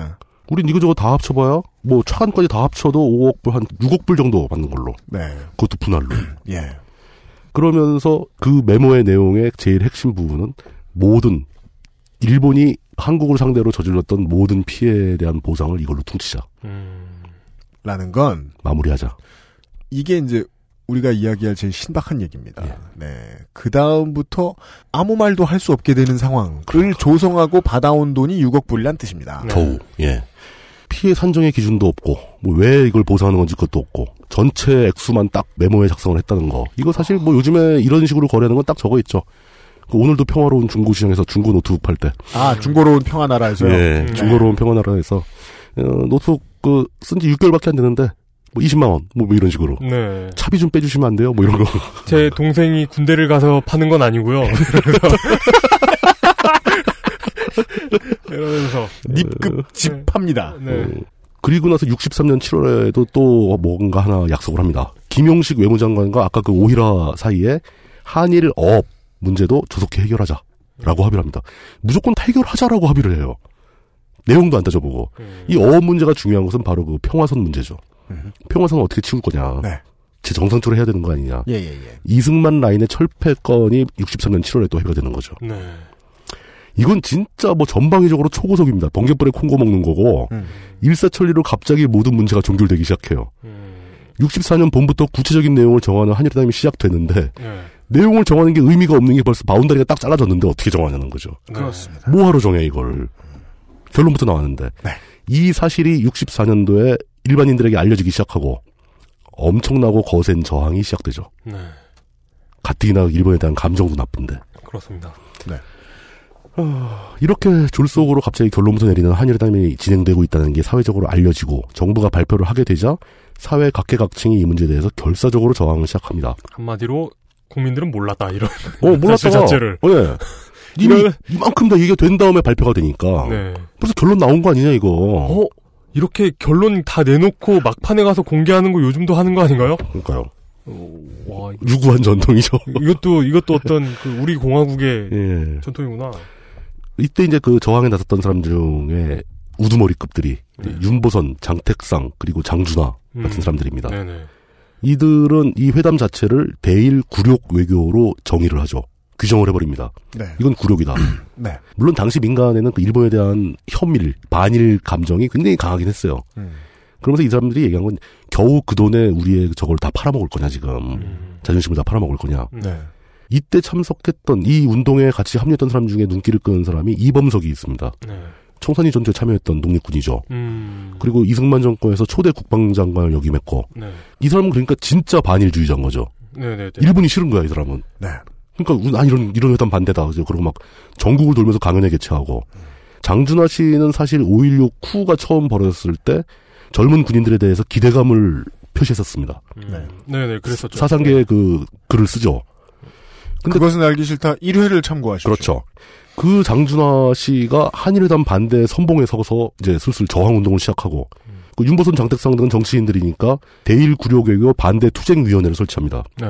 요즘에도 항상 위원회를 설치를 하죠. 그렇죠. 그게 무슨 효과가 있는지 잘 모르겠지만 근데 이제 아까 잠깐 정리가 안 돼서 그런데 아까 그 3억 달러 주고 뭐 그거 있잖아요. 예, 예, 뭐 예. 그게 그러니까 예. 뭐에 대한 보상인지에 대한 정의가 그냥 샌프란시스코 강화 조약에서 네. 니들 그 관계 정상화를 위해서 합의를 봐라.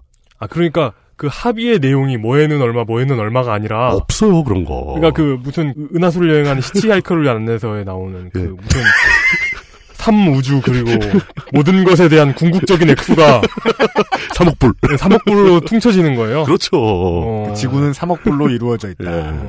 궁극의 질문이죠 그게. 어, 궁극의 액수구나, 그게. 예. 어, 거기 이제 그 저항 운동에 또 역시 당시 대학생들이 대거 참여하게 됩니다. 그죠. 예. 2는 3억 불. 이런 공식 같은 거죠. 예. 네. 전국은 한일회담 반대 운동으로 끌어오르기 시작하게 되는데 네. 박정희 정권은 사실 이 한일회담 반대 운동을 반정권 투쟁으로 간주를 하죠. 예.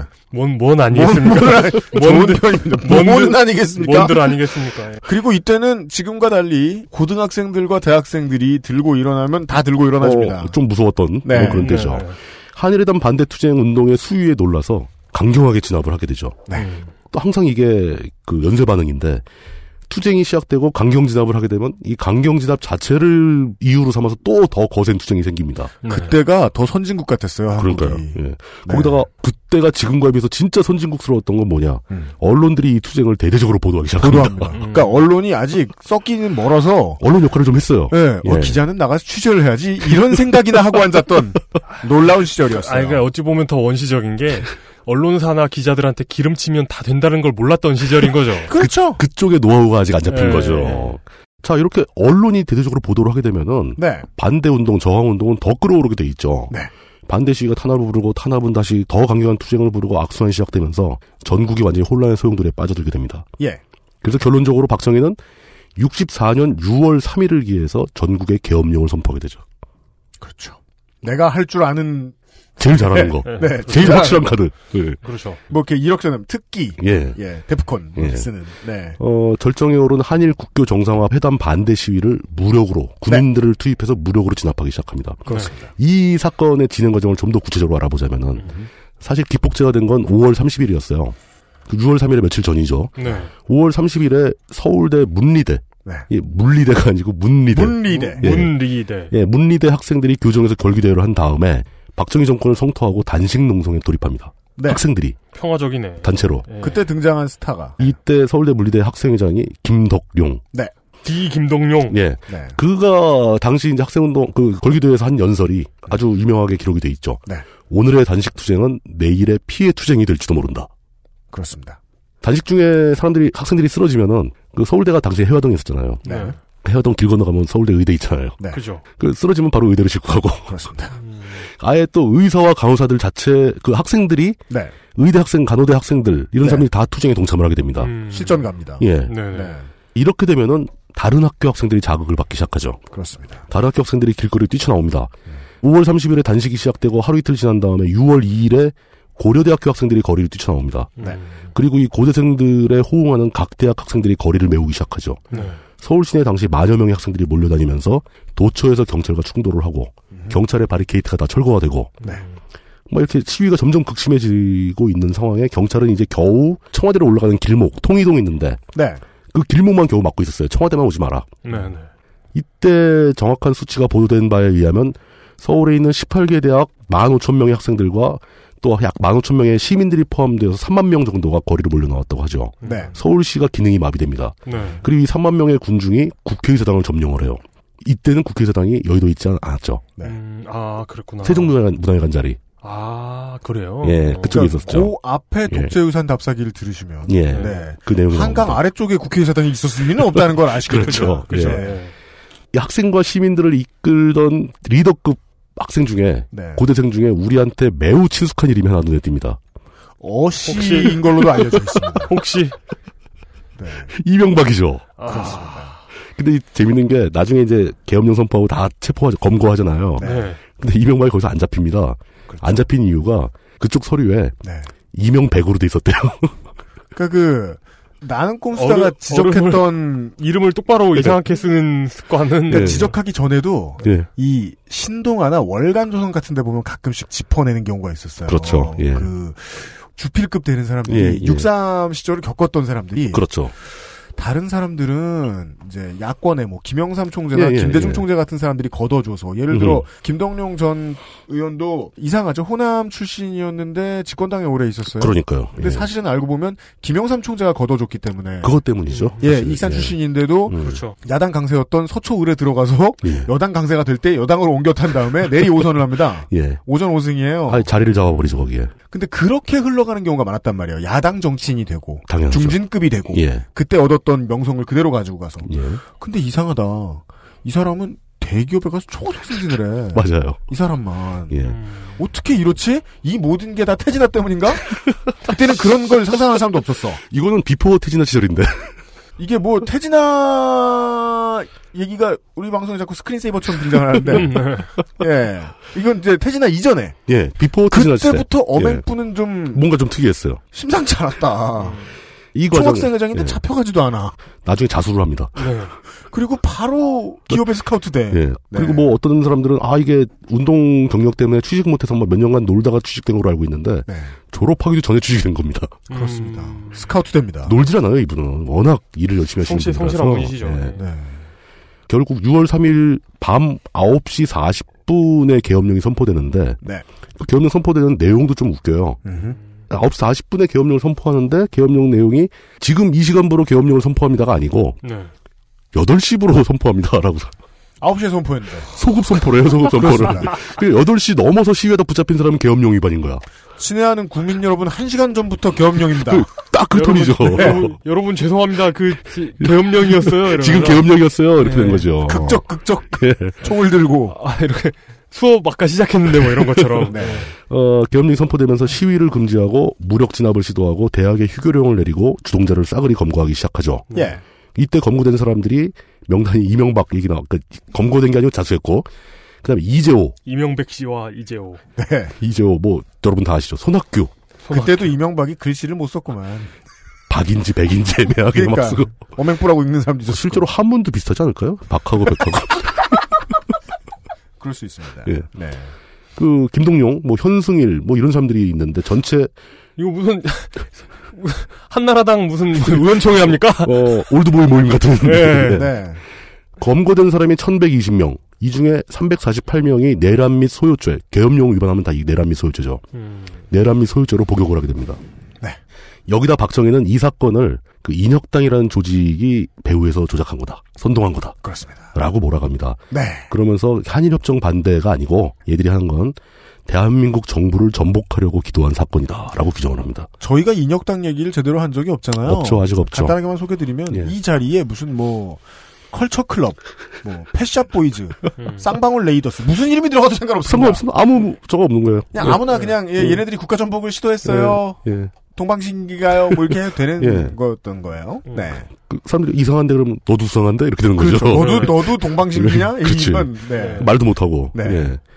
그 이때 또 일화 중에 하나가 계엄군이 당시로도 참 생소한 사건인데 동아일보사에 쳐들어갔답니다. 네. 기자들을 협박하고 니들 똑바로 보도하면 죽을 줄 알아. 뭐 이런 그러니까 그렇습니다. 아, 이거 이거 보세요. 거칠지 않습니까? 거칠죠. 이거- 노하우가 없어 노하우가. 이거 일단 광고를 끊어야 되는데. 아. 그렇죠. 아, 이 모르네. 70년 들어가서 이제 그때 좀 배워가지고 광고 끊고 막 그러죠 이제. 네. 아, 참. 이러면서 시간이 흘러서 시위는 진압되었고 그 7월 29일 날 계엄령이 해제가 됩니다. 네. 이때 반정부 투쟁에 선, 반정부 투쟁 맞죠 사실은 이제 정부 하는 걸 못하게 한 거니까. 그렇습니다. 선봉에 서 있던 사람들 중에 상당수가 정계에 진출을 했고 네. 이 시대에 같이 뛰었던 사람들을 우리는 63세대라고 부르게 됩니다. 그리고 그들은 후일 음. 예. 90년대 어느 날 갑자기 다 여당 인사가 다 여당이 됐죠. 아, 그 중에 또 유일하게 또 여당이었다가 야당으로 온 사람도 있어요. 누구요? 손학규. 아, 그렇죠. 아, 손학규 씨. 그러니까 갔다가 다시 오는 다시 오는 사람도 사람도 있었습니다. 있고. 하여간에 그 우리나라 정치사에 네. 한 획을 그은 세대가 됩니다. 그렇습니다. 음. 네. 굉장히 뭐 중요한 사람들이죠. 정부는 결국 한일협약을 성공시켰으니까, 비준했으니까. 네. 63 투쟁은 투쟁의 관점에서 보면 실패한 투쟁이죠. 못 막았으니까. 네. 하지만 박정희는 집권 이후 최초로 자신에게 거세게 저항하는 학생 시민 세력을 처음 본 겁니다. 처음 봤습니다. 깜짝 놀랐죠. 네. 그리고 계엄령을 발동해서야 겨우 진압할 수 있었다는 점에서 아마 박정희는 좀 느낀 게 있다. 그 느낀 게 있으면 좀 부드러워지거나 더 민주적이 돼야 하는데 네. 아까 예, 말씀하신 대로 노하우를 더 익혀서 그렇습니다. 네, 그렇습니다. 더 확실하게 탄압을 하죠. 아, 그런 그런 걸 보고 느껴서 사람이 착해질 거면 북한이 그렇죠. 저러고 있으면 안 되죠. 그래도 왜 북한이 나와? 그 위정자가 보여줄 수 있는 두려움의 끝에는 계엄령이 있단 말이죠. 아, 아, 그렇죠. 네. 근데 예. 계엄령을 선포해서 문제를 해결했다. 그랬다고 해서 마음속에 있는 두려움이 사라질 리가 없잖아요. 예. 근데 재밌는 건 제가 이걸 조사하면서 네. 당시에 이제 박정희가 발표했던 계엄 선포에 즈음한 담화문을 한번 읽어봤어요. 예, 예. 근데 좀 생소한 느낌이 약간 들었습니다. 왜요? 굉장히 긴데 몇 가지 능체를 썼나? 이거 그, 그, 그 너희를 다 쏠 거라는 네. 그분이 직접 쓴 겁니까? 뭐 누가 썼든지 간에 그 직접 읽은 거니까 예. 네. 어, 읽으신 거구나. 아, 왜냐면 이분 따님께서 말씀하시는 걸 들으면 음, 예. 막 돌아볼 거예요. 무슨 말인지도 모르겠고. 굉장히 잘 썼어요. 아, 그래요? 예, 잘 썼어요. 제가 이 계엄 선포 담화문을 잘 썼다고 평가하는 게 참 웃긴 얘기지만 하긴 혈, 혈서도 잘 쓰셨으니까. 자, 몇 문장만 제가 발췌해서 읽어드릴게요. 네. 친애하는 국민 여러분, 민정에 들어선 이후 오늘에 이르기까지 정부는 당초 국민 여러분들이 기대했던 의욕적인 시정의 성과를 올리지 못한 것을 나는 매우 송구스럽게 생각하는 바입니다. 음. 미안하다, 미안하다고 시작을 해요. 어, 대단하다. 자기가 못했다는 걸 못했다. 인정하고 있어. 예, 예. 여러분들이 기대한 만큼 못해서 미안하다. 네. 이제 돌이켜보건대 지난 5개월간 정부가 국민이 기대했던 바와는 달리 다소 비능률적이었고 또한 반성할 점이 많았다는 것도 나는 솔직히 시인합니다. 음. 지금 잘못한 건 시인까지 해요. 네. 근데 이걸 진짜 시인 한 건지 아니면 그 흔한 계저씨 화법인지 이건 좀 먼저 이제 앞에 예. 자락 깔고 들어가는 네. 예. 그래. 딸인 줄 알았습니다. 예. 그 다음에 이제 솔직히 시인합니다 다음에 진짜 계저씨 화법이 되려면 그 다음 문장이 그런데 막말로가 되면 진짜 계저씨 화법이죠. 그런데 막말로 근데 정말로 니들이 나한테 이럴 수 있어? 어, 예. 너희도 그러는 것은 아닙니다. 넌 몇 살이야? 뭐 이런 거 네. 나오고 몇 살이십니까? 그 비슷한 게 나옵니다 뒤에 지금 그들 일부 몰지각한 학생들에게는 헌법도 없고 국회도 없고 정부도 없습니다. 그런데 막말로 지금 저놈들 저놈들은 나쁜 놈들이야. 예.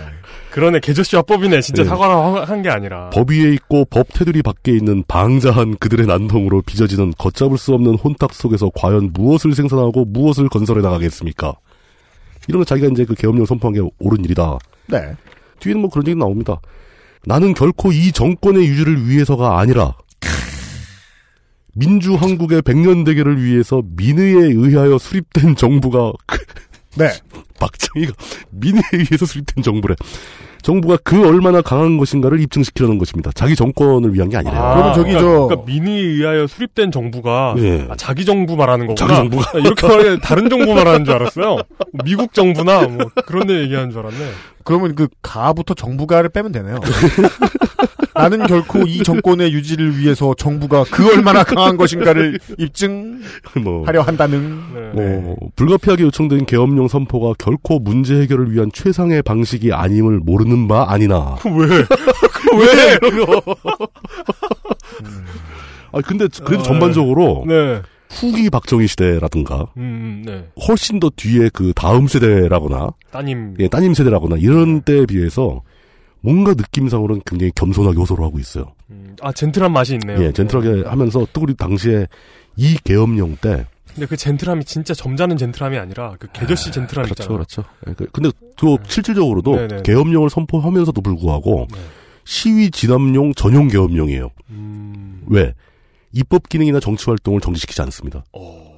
다 해, 그건 다 해. 이것도 뭐 법적으로 무슨 근거가 있어서 그렇게 한 겁니까? 그냥 봐준 거죠.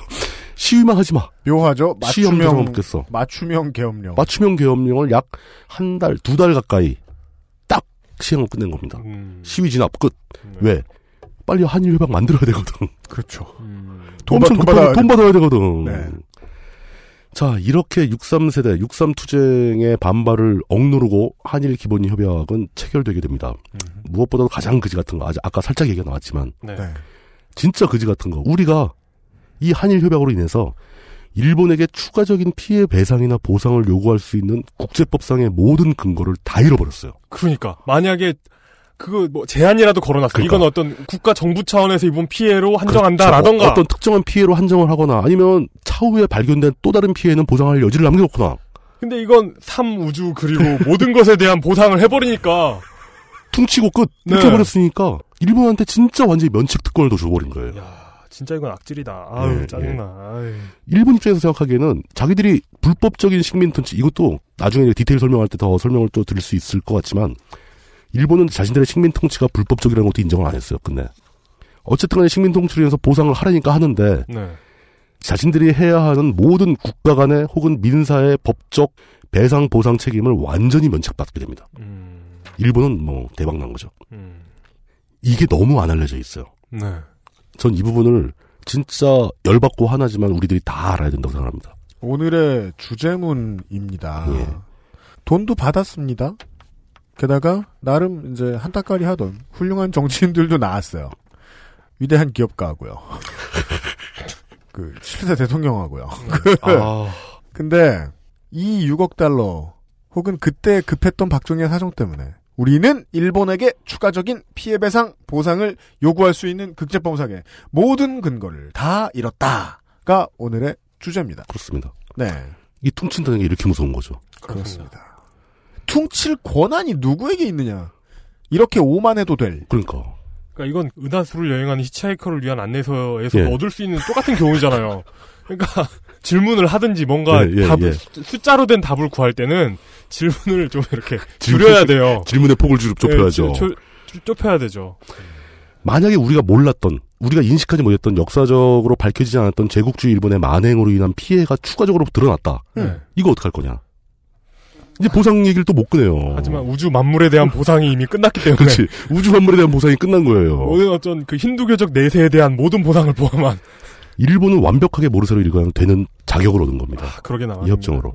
심지어 일본이 일본 관료들도 착한 사람들이 있잖아요. 그러니까 망나니한테서 종중 땅 사간 사람이 이 사람한테 무슨 얘기를 하겠어요? 네. 어. 이게 그 집안 사람들. 그래 뭐 사람 도리상 내가 좀 미안하긴 한데 그러니까 법적으로 등기 이전됐는데 무슨 얘기냐. 네. 그러니까 너네 장손 좀 관리 잘하지 그랬냐? 이게 진짜 좀 짜증나고 어려운 얘기지만 일본 관료 어떤 관료가 좀 착해서 예를 들어서 위안부 문제 같은 거 있죠. 네. 이거는 당시에는 알려지지도 않았던 문제예요. 네. 이게 90년대 들어서 사회적으로 확 커져서 문제가 되거든요. 네. 이런 것에서 일본 정부가 보상을 해주고 싶어도 네. 자기네들이 공식적으로 보상을 하려면은 음. 일본 측에서 한일 기본협약을 깨야 된다는 문제가 발생하는 거예요. 맞습니다. 일본은 이건 보상 돈 문제가 아닌 거죠. 네. 그럼 한일 기본협약 처음부터 다시 다 할까 이렇게 되는 거죠. 아주 나쁜 얘기고 예. 뭐 상정한 사람들도 있는지 모르겠습니다만 그 후엔 미군을 상대로도 그냥 한국군을 상대로도 그러니까 죽어라 공창을 운영하던 한국 정부가 알았어도 모르는 척했죠. 그러니까요. 네. 그렇죠. 예. 이 조약에 의거해서 그 일본 정부는 위안부 피해자분들에게 보상 문제에 대해서 응답을 안 해버립니다. 아, 당연하죠. 할 말이 없고 네. 말을 해서도 안 되는 거예요. 그 얘기들은 조약상. 이 문제에 있어서 과거를 돌아보니 60년대의 일본 정부와 한국 정부는 같은 편입니다. 그러니까요. 한패거리였다는 네. 거죠. 네. 우리 애 맞습니다. 예. 그들이 얘기하는 그들의 행동 방식은 그들의 침묵은 그들의 생감은 지극히 정당하고 대한민국 정부와 맺었던 국가 간의 조약을 준수하는 지극히 국제법적으로 합당한 행동이라는 거예요. 네. 그렇죠. 단지 당연한 얘기를 네. 단지 못 들었지. 어. 단지 너네 측에서 서 있던 사람이 그 망나니였을 뿐이야. 한국이 날렸다. 당시 한국 정부가. 그렇죠. 예. 좀 심하게 열이 받는 관계로 잠시 쉬었다 가면 어떡해요? 알겠습니다. 예. 박정희 정부가 그 이후 수십 년 지금까지 지속되어 올 피해자들의 투쟁을 물거품으로 만들었다 정도까지 알려드렸어요. 예, 맞습니다. 각 지역별 환타입니다. 지금 듣고 계신 방송은 히스테리 사건 파일 그것은 알기 싫다입니다. XSFM입니다.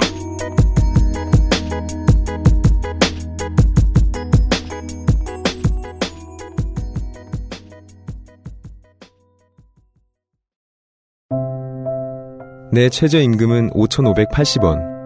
재벌의 금고에는 809조가 쌓여 있는데도 내 시급을 1만 원으로 올려주지 못하는 이유는 뭘까요?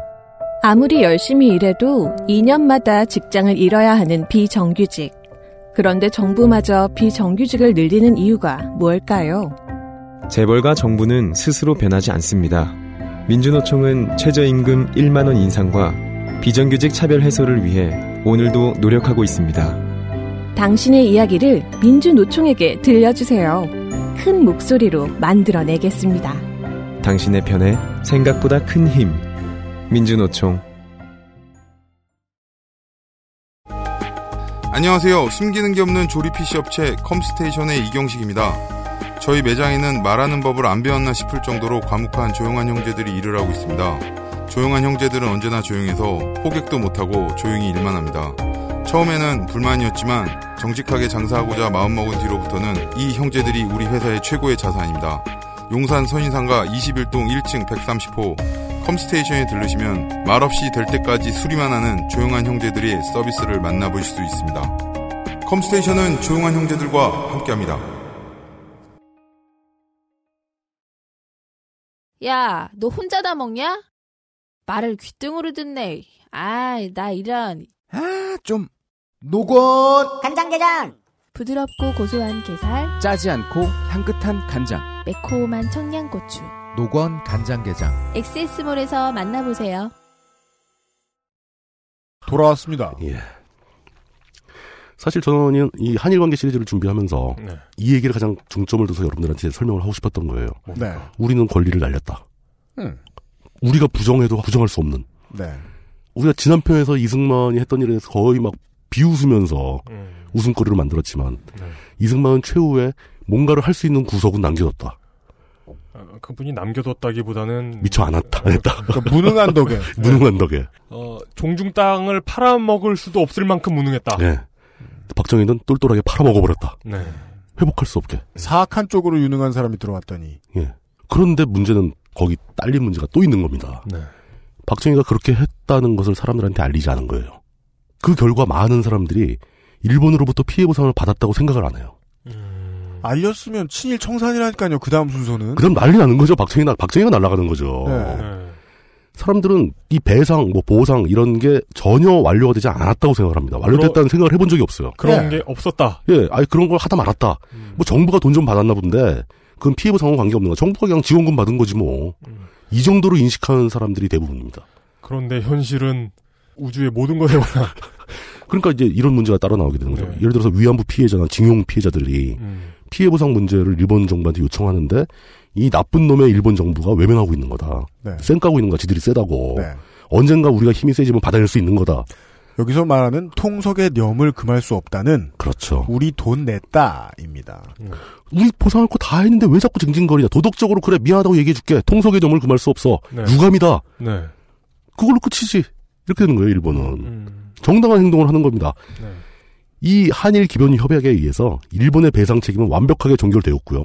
그리고 박정희 때도 그렇고 박정희 정권이 물러간 다음에 전두환 때도 그렇고 네. 그 뒤에 어떤 정부가 들어와서도 이 문제에 대해서 국민들에게 소상하게 설명한 적이 없어요. 음. 시민단체들은 끊임없이 일본에 대한 피해 보상 책임을 요구하고 있는데 그런데 왜 그 얘기를 안 한 걸까요? 비난을 두려워하는 거죠. 전 이 그렇게 답답할 수가 없어요. 정권이 바뀌었으면 바뀌었을 때 그때로 설명을 해가지고 그럼 이 문제를 어떻게 할까요? 아니면 일본한테 공식적으로 한일 기본 협약을 철회하고 재계약을 하자라고 얘기를 할- 해야 되느냐? 네. 뭐 일- 물론 일본이 딱 잡아떼겠지만 그 정부가 할 수 있는 일은 뭔가 네. 이거에서 국민들하고 논의를 하기조차를 꺼려해요. 이 문제 두고두고 골치를 썩입니다. 네. 그냥 대충 뭉개면서 아 일본 정부가 보상 안 해줘서 그래 뭐 그런 식으로 덮고 넘어가는 거예요. 음. 그 덕분에 우리 사회의 반일 감정은 전혀 줄어들지 않습니다. 네. 일본 나쁜 놈들 다 일본 놈들은 다 싫어하잖아요. 독도 문제도 다 그렇고 사실 알아도 기분 나쁜 게. 그럼요. 그러니까 그 장손이 또라이인 걸 알면서 일부러 와가지고 그러고 간 거 아니에요. 장선 비유 너무 많이 써먹는 네. 것 같은데 그거 어떤 사람들에겐 굉장히 아픈 추억일 수 아니, 있습니다. 그러니까 우리한테도 아픈 추억이에요. 굉장히 그 아픈 자체가. 추억이죠. 네. 저희 집안도 있어요. 근데 그 근데 전 진짜 궁금한 네. 게 몰뚱님 상처받잖아. 그만 말해. 아니, 네. 근데 전 진짜 궁금한 게 그런 경험이 없는 집안도 있나요? 그러니까 아, 뭐 장손 같은 게 없는 문중이 없는 집안도 있죠. 장소는 아니어도 누군가는 한 명 그러지 않나요? 망나니는 한 명씩 있죠. 네. 예. 오히려 일본 쪽에서 우리는 반일 감정이 막 가라앉지 않고 막 그러는데 일본 쪽에서는 오히려 의아해하는 겁니다. 우린 다 했는데 우리가 달라는 거 다 줬고 돈도 다 주고 그랬는데 또 뭐 자꾸 배상을 요구하냐. 너도 법도 모르냐. 그때 빨리 달라길래 빨리 줬다. 급하다길래 음. 나도 급전 마련해 준 거다. 네. 이렇게 되는 거죠. 네. 입장을 바꿔놓고 생각을 한번 해보시길 권합니다. 우리가 어떤 나라한테 피해를 끼쳤어요. 그 나라가 피해 보상에 대한 협약을 하자고 와서 네. 터무니없는 헐값을 제시해. 아이고 고맙네 그러면서 네, 네. 계약을 맺었어요. 뭐 터무니없는 헐값이었던 어떻게 나요? 우리는 또 나름대로 큰 돈을 네. 외환보유고의 상당 비율을 음. 털어가지고 10년간 꼬박꼬박 지불했습니다. 네. 단 한 푼의 차도 없이. 음. 그런데 나중에 또 다른 사람 또 다른 얘기를 하는 거예요. 음. 열받죠 이러면 당신들 무슨 양아치냐? 왜 때만 되면 와서 돈 달라고 그러냐? 그럼 저쪽에 있는 사람들은 우리의 역사를 뒤져보다가 네. 저쪽의 대표가 누군지 궁금해할 것도 없어요. 그냥 그럼요. 저쪽의 대표가 와서 했다니까. 그럼. 네. 아, 그럼 박정희가 니들 대통령 아니었다는 얘기냐? 음. 다 도장 찍은 건데. 그러니까 걔가 우리 애였던 게 뭐 우리가 부정선거했냐? 너네가 음. 찍었지? 당신들이 뽑은 대통령인데. 아, 물론 뭐 우리 찍었지라는 군대가- 말에 어폐는 큽니다. 우리 군대가 쿠데타했냐고. 그렇죠. 네. 쿠데타는 니들이 한 거 아니야 이렇게 된 거죠. 네. 분명히 일본은 식민 지배에 대한 개별 피해 이게 더 심각한 문제거든요. 음. 국가 간 피해뿐 아니라 개별적인 피해자, 피해자 각각이 입은 모든 피해에 대한 보상을 다 마무리한 겁니다. 그렇습니다. 자 그러면은 어이가 없잖아요. 음. 분명히 국가 정부 박정희 정권은 일본으로부터 거액을 받아왔는데 네. 그 안에 개별적인 피해자들에 대한 보상액도 있다면서 근데 왜 피해자한테 돈 안 줬어? 우주 모든 것에 대한 보상인데. 어, 보상을 다 했다. 그거 좋다. 네. 뭐 그래 더 이상 이제 요구할 수 없다는 걸 알겠다. 그러니까 내가 우주의 일부분이 아니라는 건 물리적으로 참 오묘한 질문이죠. 그러니까요. 네. 근데 화살이 일본 정부가 아니라 음. 왜 외면하느냐 하고 일본 정부에 항의하는 게 아니라 그럼 왜 대한민국 정부는 내가 피해를 봤는데 나한테 보상 안 했느냐? 음. 개인적 개별적 피해를 왜 국가가 국민에게 보상하지 않았는가? 네. 이 질문이 나와야 되죠. 그러자 양아치 장소는 주머니를 홀딱 까보이며 이렇게 얘기합니다. 저 여기 있었고 저기 있었고 다, 다 썼어요. 어. 예, 다 네가 아는 거야 그거. 그저다 동의해서 했잖아. 그 지난번에 테이프 끊을 때 좋아하더만. 예. 네. 실제로 우리나라 정부는 식민 지배 기간 동안 피해를 받은 개인들에게 네. 보상을 해야 한다는 액수를 받아옵니다. 받아와서 개인들에게 보상을 하지 않습니다. 이게 굉장히 우호적인 통계에 의하면 네. 개인들에게 간 피해 보상 액수 중에 약 5% 정도를 집행했다고 되어 있는데 음, 그 5%도 집행 방식에 문제가 있어서 도중에 대부분 샜다라는 게 일반적인 주장입니다. 그러니까 누가 어떻게 보상을 받았는지는 아무도 모른다. 밝혀지지 않았다. 네. 그러니까 정부는 자기들이 개인 피해 피해자들에 대한 보상액까지 다 받아다 놓고 꿀꺽했으니까 네. 그 얘기를 더 할 수가 없는 거예요. 아까 그 후대 정권들은 왜 그 얘기를 안 했느냐? 그게 알려지는 순간 피해자들은 그럼 지금 정부 당신들이라도 돈을 내놔라. 음. 이게 두려웠던 거죠. 그렇습니다. 그러니까 얘기를 못 하는 거예요. 정부가 다 썼습니다. 다 썼습니다. 어디다 썼는지 포항제철 공장 만들었습니다. 소양댐 짓고 경부고속도로 만들었습니다. 네. 그겁니다. 예. 실제로 이게 진짜 아이러니한 게 이 협약 체결하는 과정에서 일본 정부가 이제 국가에 대한 보상금 말고 개인에 대한 피해 보상 항목이 있을 거 아닙니까? 나중에 거꾸로 만들었던 어쨌든 간에. 그래서 그 개인 피해자들에 대한 서류, 문서 자료가 일본에 우리한테 있지 않느냐. 자기네가 뭐 징용했고 막 자료 다 있을 거 아닙니까? 음. 그러니까 우리가 한국에 가서 개인 피해자들한테 직접 지불하겠다. 그 이게 왜 그러냐면 예.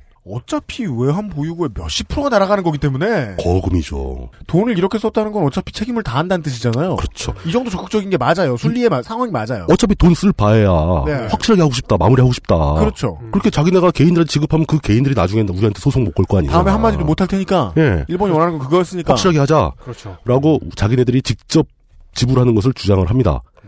상당히 명분이 있죠. 서류 같은 건 자기네한테 있다. 자료가 다 우리한테 있다. 그러니까. 그 당시 박정희는 그걸 이제 그 돈을 경제개발기획의 종잣돈으로 쓸 계획이었으니까. 네. 이렇게 세버리면 안 되잖아요. 그래서 궁색한 명분을 내세웁니다. 일본 관원이 한국에 직접 출입하는 것은 곤란하다. 그렇습니다. 축구 선수 들어오지 마라 하는 거랑 비슷한 거죠. 네. 계속 어웨이에서 돈만 빨리 주면 되겠다. 아니 돈 주러 오겠다는데 왜 그걸 반대를 해? 그리고 일본 정부가 어 그래 그럼 니네가 주겠다고 우리가 니네한테만 주면 되는 거야 그러면서 피해자들한테 그 보상금을 줬다는 근거 자료를 달라. 음. 네. 그 한국 정부 진짜 할 말이 없죠. 그죠. 나중에 다 어, 누구 뭐 김계동한테 얼마 다 줬다는 자료를 달라 고 그러니까 음. 아니 그러지 말고 한국 정부가 모든 피해자들에게 배상 금액이 지급될 것을 우리가 보증했다고 하고 넘어가자.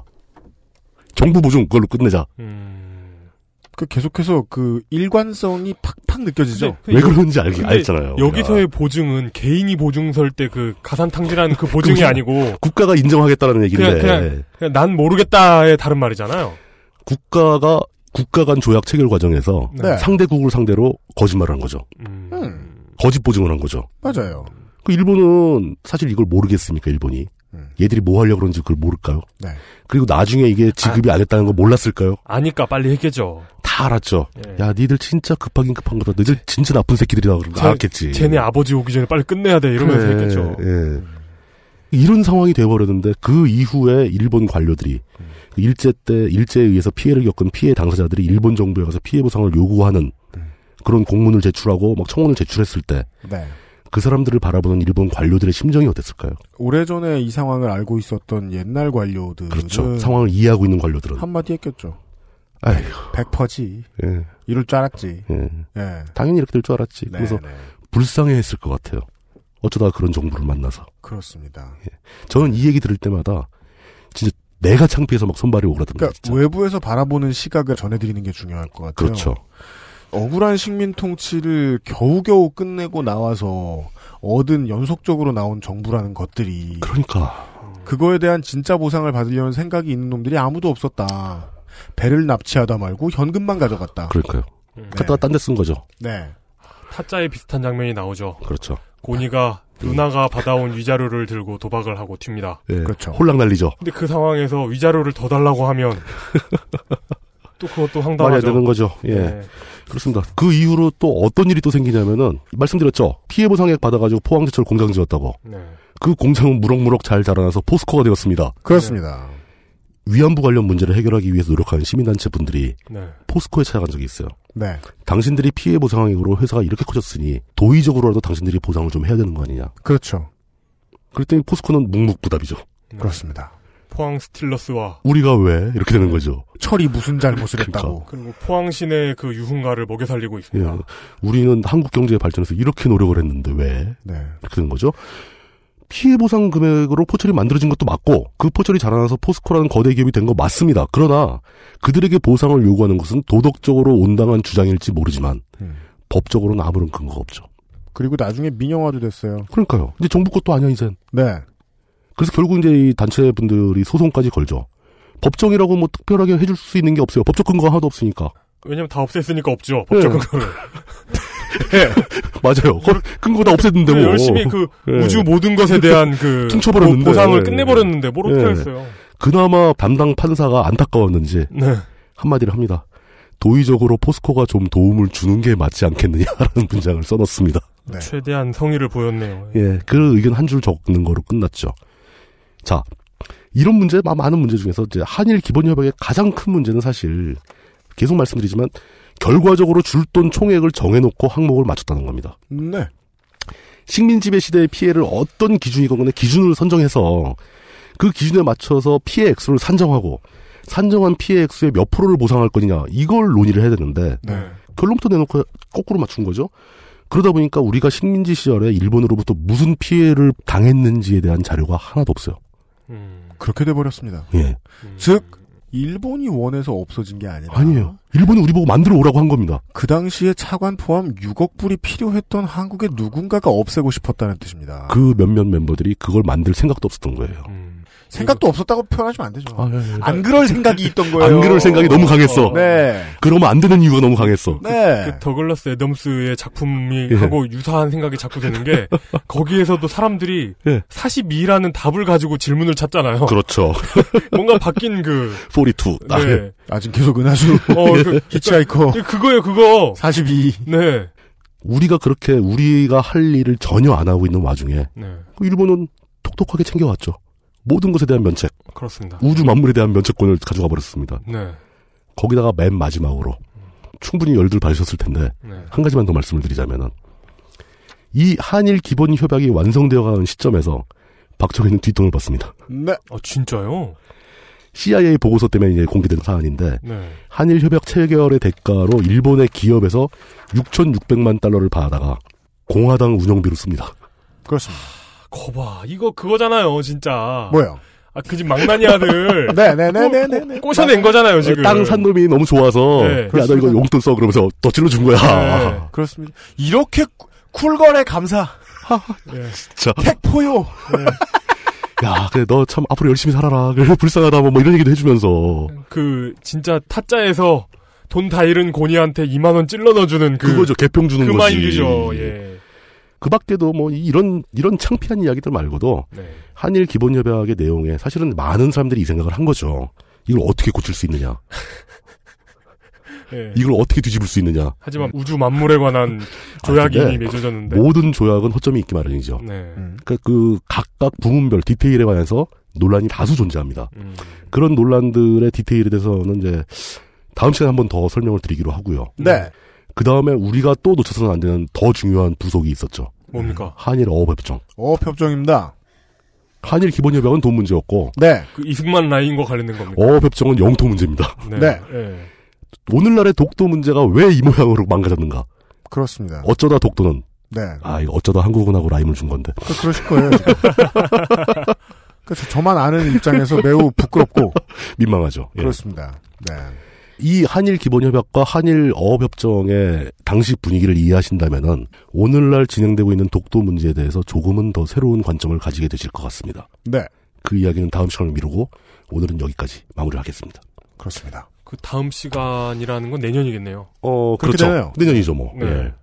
너무 결론을 빨리 나가, 제가. 스타일상. 국뽕 잘못 맞았다가요. 아 그렇죠. 네. 국뽕 잘못 맞았다가, 집문서 날아가는 줄 모르는 수가 있습니다. 네. 아 그건 모든 게 다 그렇죠. 뭐 종교 잘못 믿어도 지문서 날라가고. 그러니까 이게 얼마나 좋은 조어예요. 참 뻥이야, 집문서는- 뻥! 네. 참 집문서는 잘 날라갑니다.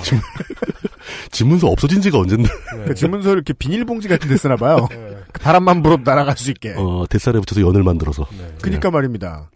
아, 연은 누가 잡으면 당겨지긴 하지. 그렇죠. 이거는 날아갔다. 민족주의에 천착해서는 이 논리를 이해를 못해요. 우리가 지금까지 말씀드린 모든 거, 어려운 얘기 아무것도 없었어요. 저는 최대한 상식적이고 쉽게 설명을 한 겁니다. 네. 예. 일기 군부는 돈이 너무 급했어요. 안달이 난 거죠. 돈이 너무 급했고 예. 내가 일본 저들 중에 하나였다는 걸 들키지 않고 일을 처리해야 했고 그럼요. 국민들에게 돈이 넘어가게 해선 안 됐어요. 다 잡아서 써야 되고. 그래서 일본도 인정하려고 하는 일본의 범죄를 영원히 덮어줬어요. 우주 만물에 대한 조약을 맺으면서 어떻게 보면 일본이 부러워. 그리고 국가의 아주 진짜 부러워. 일본이 부러워요. 아, 진짜 이 협정 맺은 음. 일본 어, 걸 보면 관료들이 부러워요. 예. 정말 탁월한 식민지 통치자예요. 그러니까요. 예. 몇 수는 앞서 있던 사람들인 네네네. 거죠. 갖고 논 거지 뭐 사실. 네. 저는 박정희가 영민했다는 사실은 죽어도 부정 못하겠습니다, 이제. 이승만에 비해서는 훨씬. 그러니까 음. 다만, 그 영민함이 자신의 욕심에 필요 이상으로 매몰되었을 때 그렇죠. 나올 수 있는 결과가 이 삑사리가 일도 꺾이면 50년 뒤에는 저 멀리 가 있다는 거죠. 어떻게 돌아가야 할지도 모를 정도로. 그것이 성착취의 피해 할머니들의 고통이 되고 그럼요. 그 문제를 해결 불가하게 만든 사건입니다 이게. 음, 그렇습니다. 네. 일본의 본의 아니게 본인으로 남아 계시다고 해도 예, 행복하지 못한 삶을 영위하고 계신 한반도 출신의 사람들의 예. 고통도 고착화시켜 놨습니다. 우리가 이제 지금 국뽕을 맞고 해롱해롱 거리는 사람도 화낼 만한 문제 어디에서 왔는가에 대한 이야기 나누어 볼 수 있었습니다. 음. 자료 조사하느라 밤잠을 설치 물뚝심송 아, 아유, 상인 고문은 진짜 진짜 이건 좀 힘들어요. 음. 왜냐 하 오래된 일이고 음. 네. 그 오래된 일이 자료로 기록돼 있는 내용들이 왜 다 서로 다른 거야? 그리고 이게 이명박 정권 때부터 예. 느낀 거지만 이 네. 무렵 사람들이 예. 어, 기록을 싫어해요. 그 기록 개념이 없다고 한 게 기록을 싫어해요. 예, 싫어요. 예. 어지간하면 기록하지 마라. 네. 왜냐 책임지기 싫으니까. 그러니까 분서 패티시가 있어요. 예. 음. 아주 죽겠어요. 크로스 체크하는데 숫자가 다 틀려.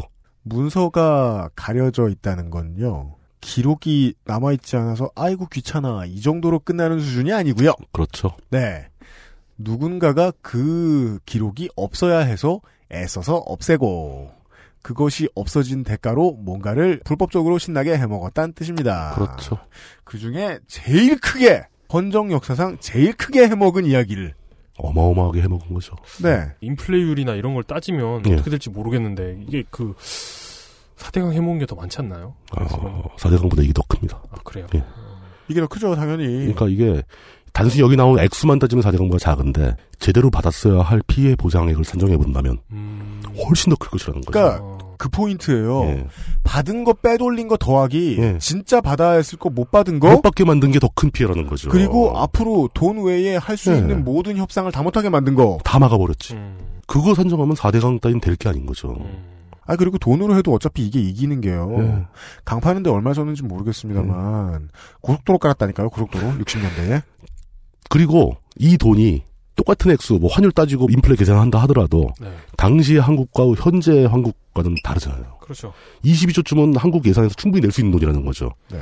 당시에 이 돈은 한국 경제의 규모에 비하면 진짜 어마어마한 돈이었던 겁니다. 네. 그런 얘기였습니다. 네. 아, 오늘날의 동남아시아 이야기 하시면서, 그러니까 독재로 인한 저개발에 신음하고 있는 곳들이 좀 있지요. 있죠. 네. 후폭풍을 아직까지도 감당해야 하는 곳들이 많이 있고요. 왜냐하면 독재에 의한 후폭풍의 가장 무서운 부분은 독재에 부역했던 사람들이 또 당선되는 거거든요. 그렇게 따지면 뭐 우리도 고생하고 있습니다만. 독재가 안 끝나는 거죠. 네. 예, 네. 제일 여간은 큰 처벌은 그때 차관 다 땡겨오고 돈 다 땡겨오고 해가지고 국민들이 뭐 이런 표현 쓰기 좋아하겠죠. 흥청망청 쓰고서 국가는 발전을 못했다. 이러는 이제 전형적인 원래는 있어서는 안 되는 단어. 개발 독재의 예. 옹호에도 이 이야기를 얼마든지 갖다 붙일 수 있거든요. 그럼요. 그러니까 그 IMF 무렵에 또 그랬고 IMF 이전에도 그랬고 그 일본 되게 좋아하시던 선생님들이 예. 한국 애들은 왜 조금 잘 살게 되니까 흥청망청 해가지고 이렇게 됐다라고 하는데 어, 저희 부모님은 한 번도 흥청망청 살아본 적이 없거든요. 흥청망청 누가 살았는데 그러니까요. 없어요 그런 사람. 흥청망청 누가 살았는가? 저는 이 와중에 이제 예. 여기쯤에서 국뽕을 투입할 수 있어요. 그걸 왜 투입을 해? 그래서 그 개발해서 예. 당신들 아는 사람들, 지나가다 볼 수 있는 모든 사람들의 선조들, 고생한 대가를 받지 못하고, 혹은 앞으로 영원히 고통받게 만든 대가.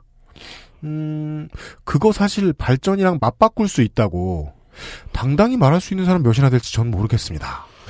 저로 말할 것 같으면 자신 없습니다. 그리고 저는 저 생각도 해봅니다. 그러니까 네. 이제 반론이 들어온다면 이런 거죠. 그 피해 보상액을 개인들한테 나눠주면 다 녹아 없어질 돈들 다 모아서 국가 경제를 발전시켰으니까 장기적으로 국민들한테 더 큰 이득을 돌려준 거 아니냐. 그 얘기 말이에요, 그 얘기. 네. 예, 그 얘기를 하는 사람이 분명히 있거든요. 네. 있습니다. 저는 경제학에 제가 전문가가 아니라서 단어는 못하겠지만 네. 수도 없이 많은 일제 시대의 피해자들에게 거액이 주어졌을 때 그 네. 돈이 우리 사회의 경제를 어떻게 발전시켰겠는가는 아무도 모른다는 거죠. 매우 그거- 그렇고요. 굳이 사회간접 자본 시절에 대거 투자하는 게 급선무였느냐? 그리고 똑바로 받았으면 사회간접자본 투자하고 그것도 받았어요. 사, 예. 람들에게 보상도 할 수 있는 거 아니었나요? 네. 그 사람들이 돈이 많아졌으면은 뭐 고속도로 건설할 테니까 주식 지분을 사세요. 뭐 이럴 수도 있고 네. 가능한 거 아닙니까? 네. 다수의 행복과 정의를 대가로 돈을 땡겨오는 풍습이 이때부터 시작됐는지 그 앞에도 있었는지 는 모르겠지만 하여간 요즘에 많이 듣던 얘기가 아주 블록버스터급으로 컸던 것 같습니다. 그때는 굉장한 규모였죠. 예. 그런 얘기 나눴습니다. XSFM 역사편찬위원회장 물뚝심송 상인고문이었습니다. 그거 저기 국정교과서하고 관계가 있나요? 그건 이제 잠시 후에 트윗을 통해 설명드리겠습니다. 다 준비돼 있어요? 예. XSFM입니다. 황야의 1위 스테픈 올프가 새로운 이름 대볼프로 여러분을 찾아갑니다. 가죽장인 황야의 1위의 꼼꼼함. 끝까지 책임지는 서비스는 그대로. 최고가의 프랑스 사냥 가죽으로 품질은 더 올라간 데볼프 제뉴인 레더. 지금까지도 앞으로는 음, 더 나은 당신의 자부심입니다. Devolf. Genuine leather. 물가도 따라잡지 못하는 월급. 현 정부의 노동개혁은 재벌 배불리기입니다. 이상은 민주노총에서 알려드렸습니다.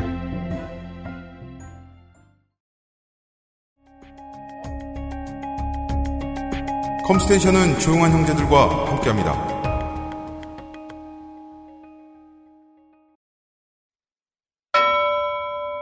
금주의 의사소통. 와레버 SHK님이 다음 자리에 물뚱님 지원하나요? 라고 하시면 리트윗을 봤어. 하셨는데 아, 리트윗에는 오마이뉴스의 기사 불법 정치자금 의혹 현경대 민주평통 수석부의장 사의 하고 나왔습니다. 수석 부의장 정도면 어떤 위치인가요? 여기 민주평통. 아, 민주평통은 대통령 기구이기 때문에 네. 의장이 대통령이에요. 아. 넘버원이 부의장인가 그러니까. 네. 그러니까 민주평통의 수석부의장이라는 직책보다 예. 여기에서는 현경대라는 이름이 조금 더 네. 예. 설득력이 좋습니다. 그렇죠. 예를 들어 이제 63세대를 대표하는 스타 중에 한 명이었던 김동룡 의원을 예. 이야기하면서 오선 의원이었죠. 그리고 그게 서초에 들어갔다고 해서 여당인 게 폄하될 것도 아니라는 말씀도 살짝 드렸고요. 물론 방금 그렇죠. 전에. 예, 예. 그런데 이 현경대라는 이름 들어본 적도 없으셨을 텐데 오선입니다. 이 사람도. 그리고 마치 제주도형 후보의 화석 같은 인물이죠. 그렇죠. 예. 모식종이라고 하죠, 이런 거. 모식종. 예. 무소속 민정당, 무소속 신한국당, 한나라당 훌륭하다. 이렇게 오선을 한 사람입니다. 어, 대단하네. 그 다음에 낙선 낙선 낙선하는데 한나라당 무소속 새누리당 이렇게 들어갔습니다. 즉 가고 싶은 곳은 있었으나 음. 예. 무소속이 될 때마다 다른 당이 안 받아줬다는 쯤으로 보시면 되겠습니다. 이런 표현 하면 안 되는데 오죽하면 안 봐줬을까 싶네요. 이 험지 출마. 그러니까 역사란 이제 그 태진아의 원리다. 예, 맞아요. 예. 예, 비포 태진아와 애프터 태진아로 구분되죠. 네, 헌경대 때문에 물뚱님이 갑자기 뜰지 않아요. 네. 그게 지금 민주평통이라서 그런 얘기 하시는 거죠, 그분이. 청취자 여러분, 최근까지 활동하고 있는 어, 민주평통 소속 사람 중에 제일 유명한 분이세요? 물뚱님이? 나 이건 자신있게 말할 수도 있어요. 어, 진짜 그렇겠는데? 인지도는 내가 제일 높을 것 같은데? 그렇게 말씀하시니까 또 전 반대하고 싶어요. 근데 또 그 과거를 감추고 있는 사람들도 있을 수 있죠. 어, 그럼요. 예, 과거를 감추고 있는 사람이 있으니까. 예. 키키엔 지지님이. 예. 유럽 내 아랍인들이 많은 이유를 유럽 사회의 문제, 한때 열강이었던 나라들의 문제로 보고 싶지는 않아 하는 듯 아, 합니다. 우리나라 사람들이 말이죠. 음. 예. 그들이 건너가게 된 이유를 얘기해줘도 돌아오는 답은 언제나 이슬람 사람들이 일부 다처제의 전통으로 그저 아이를 많이 낳아. 요런 때 쓰는 말이죠. 흥청망청 아이 만나 아이를 흥청망청 낳고 있어 말이야. 아이를 낳을 때 어떻게 흥청망청을 해? 아이고. 아, 애 일단 애를 안 낳았어. 이런 문제를 일으키는 거라고 합니다. 무슬림에게는 정치적으로 진보를 자처하는 한국 사람들도 보수적인 태도가 당연하다는 듯 이야기합니다. 시리아 난민을 대하는 태도 역시 같습니다. 네. 이분은 그 미야자키하오의 마녀배달 무키키를 재미있게 보신 분 같네요. 음, 그렇겠네요. 근데 제가 드리고 싶은 말씀은 일부 다처제라고 해서 인구 증가율이 빨라진다는 것은 통계적으로 문제가 있는 주장이죠. 음. 예. 왜냐 여성의 숫자는 동일하거든요. 조금만 생각해 주십시오. 예. 네.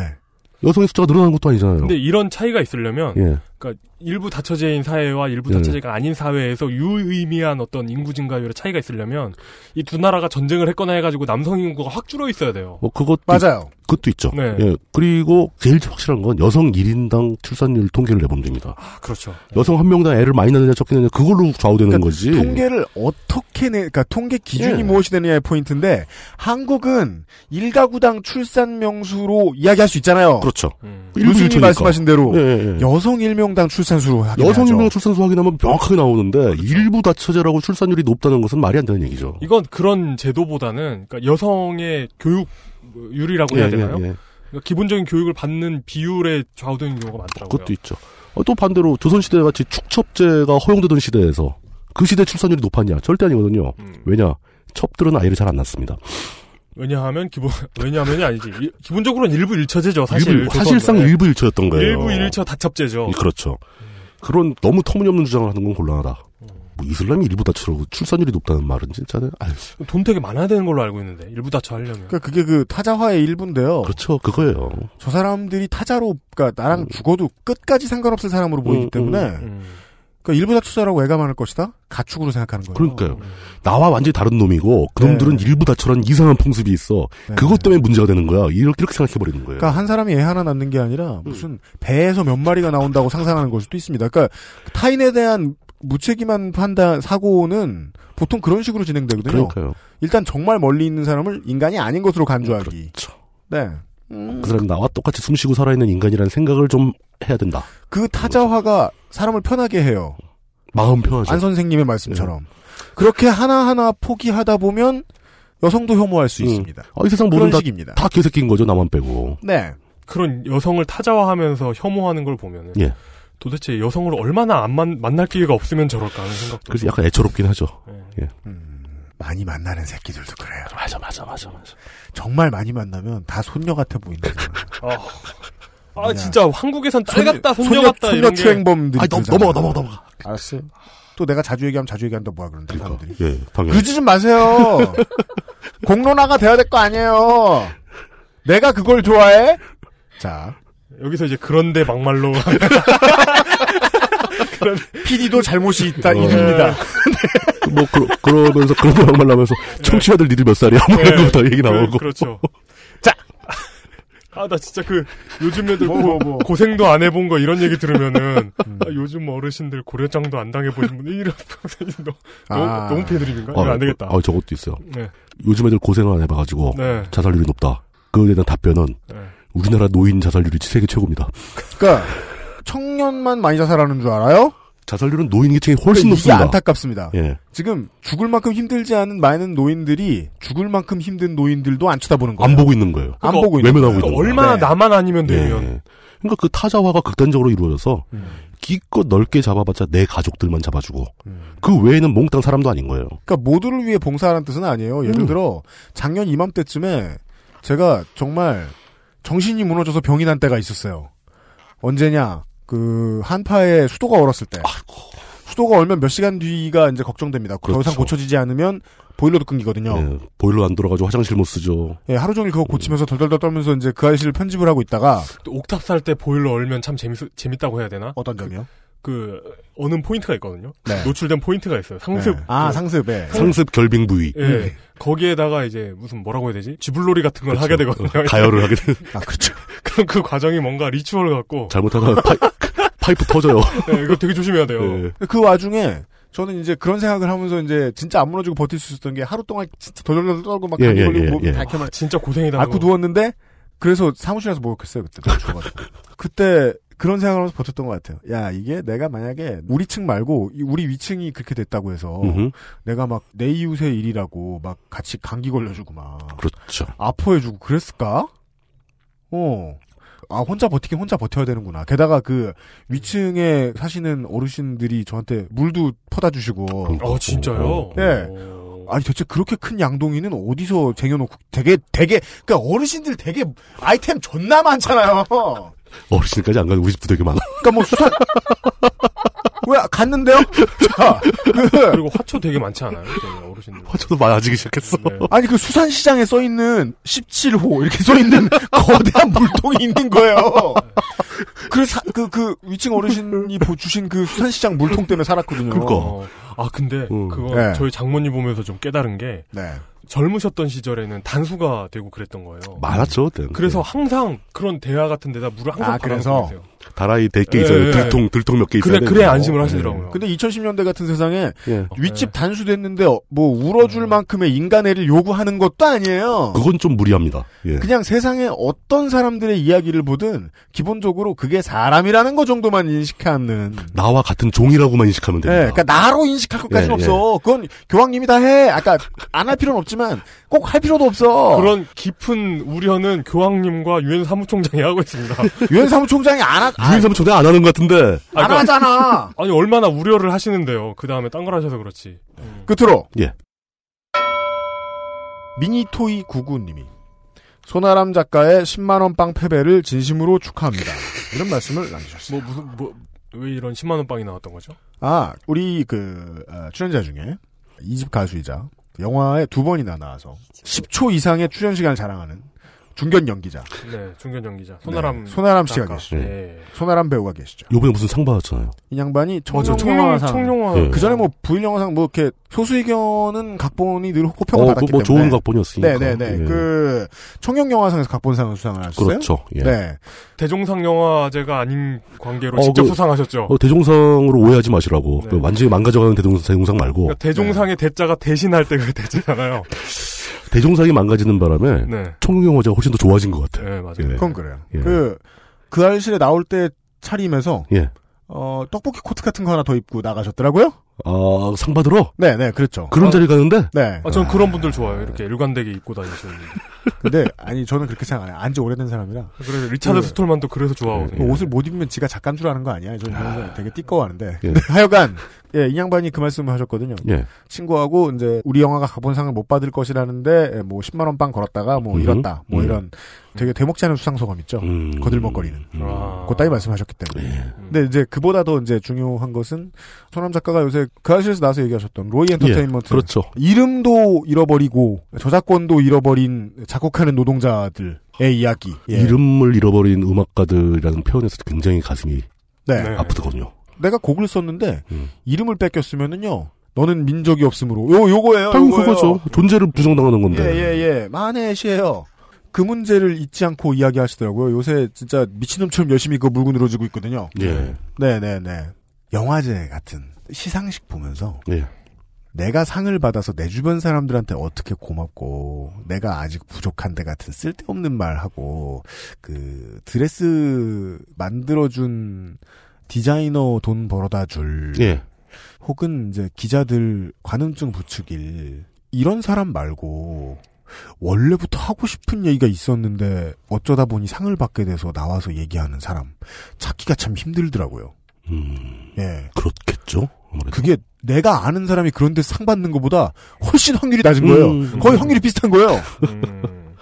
로이 엔터테인먼트 문제를 음. 비롯해서 낼 수 있는 소리를 못 내고 괴로움을 겪고 있는 사람들의 이야기들을 좀 더 다뤄볼까 합니다. 다음 주엔 말이죠. 아, 여기까지가 12월 첫 주에 히스테리 사건 파일 그것은 알기 싫다였습니다. 이용상 임수석과 유인수의 책임 프로듀서 물뚝심송 역사편찬위원장 XSFM 예, 예. 역사편찬위원장 그러니까 그 앞에 그게 안 붙으면 가짜잖아요. 그러니까 꼭 붙어야 돼. XSFM 역사편찬위원장 예, 예. 아, 이현아 기술행정관이 수고했습니다. 안녕히 계십시오. 수고하셨습니다. 감사합니다.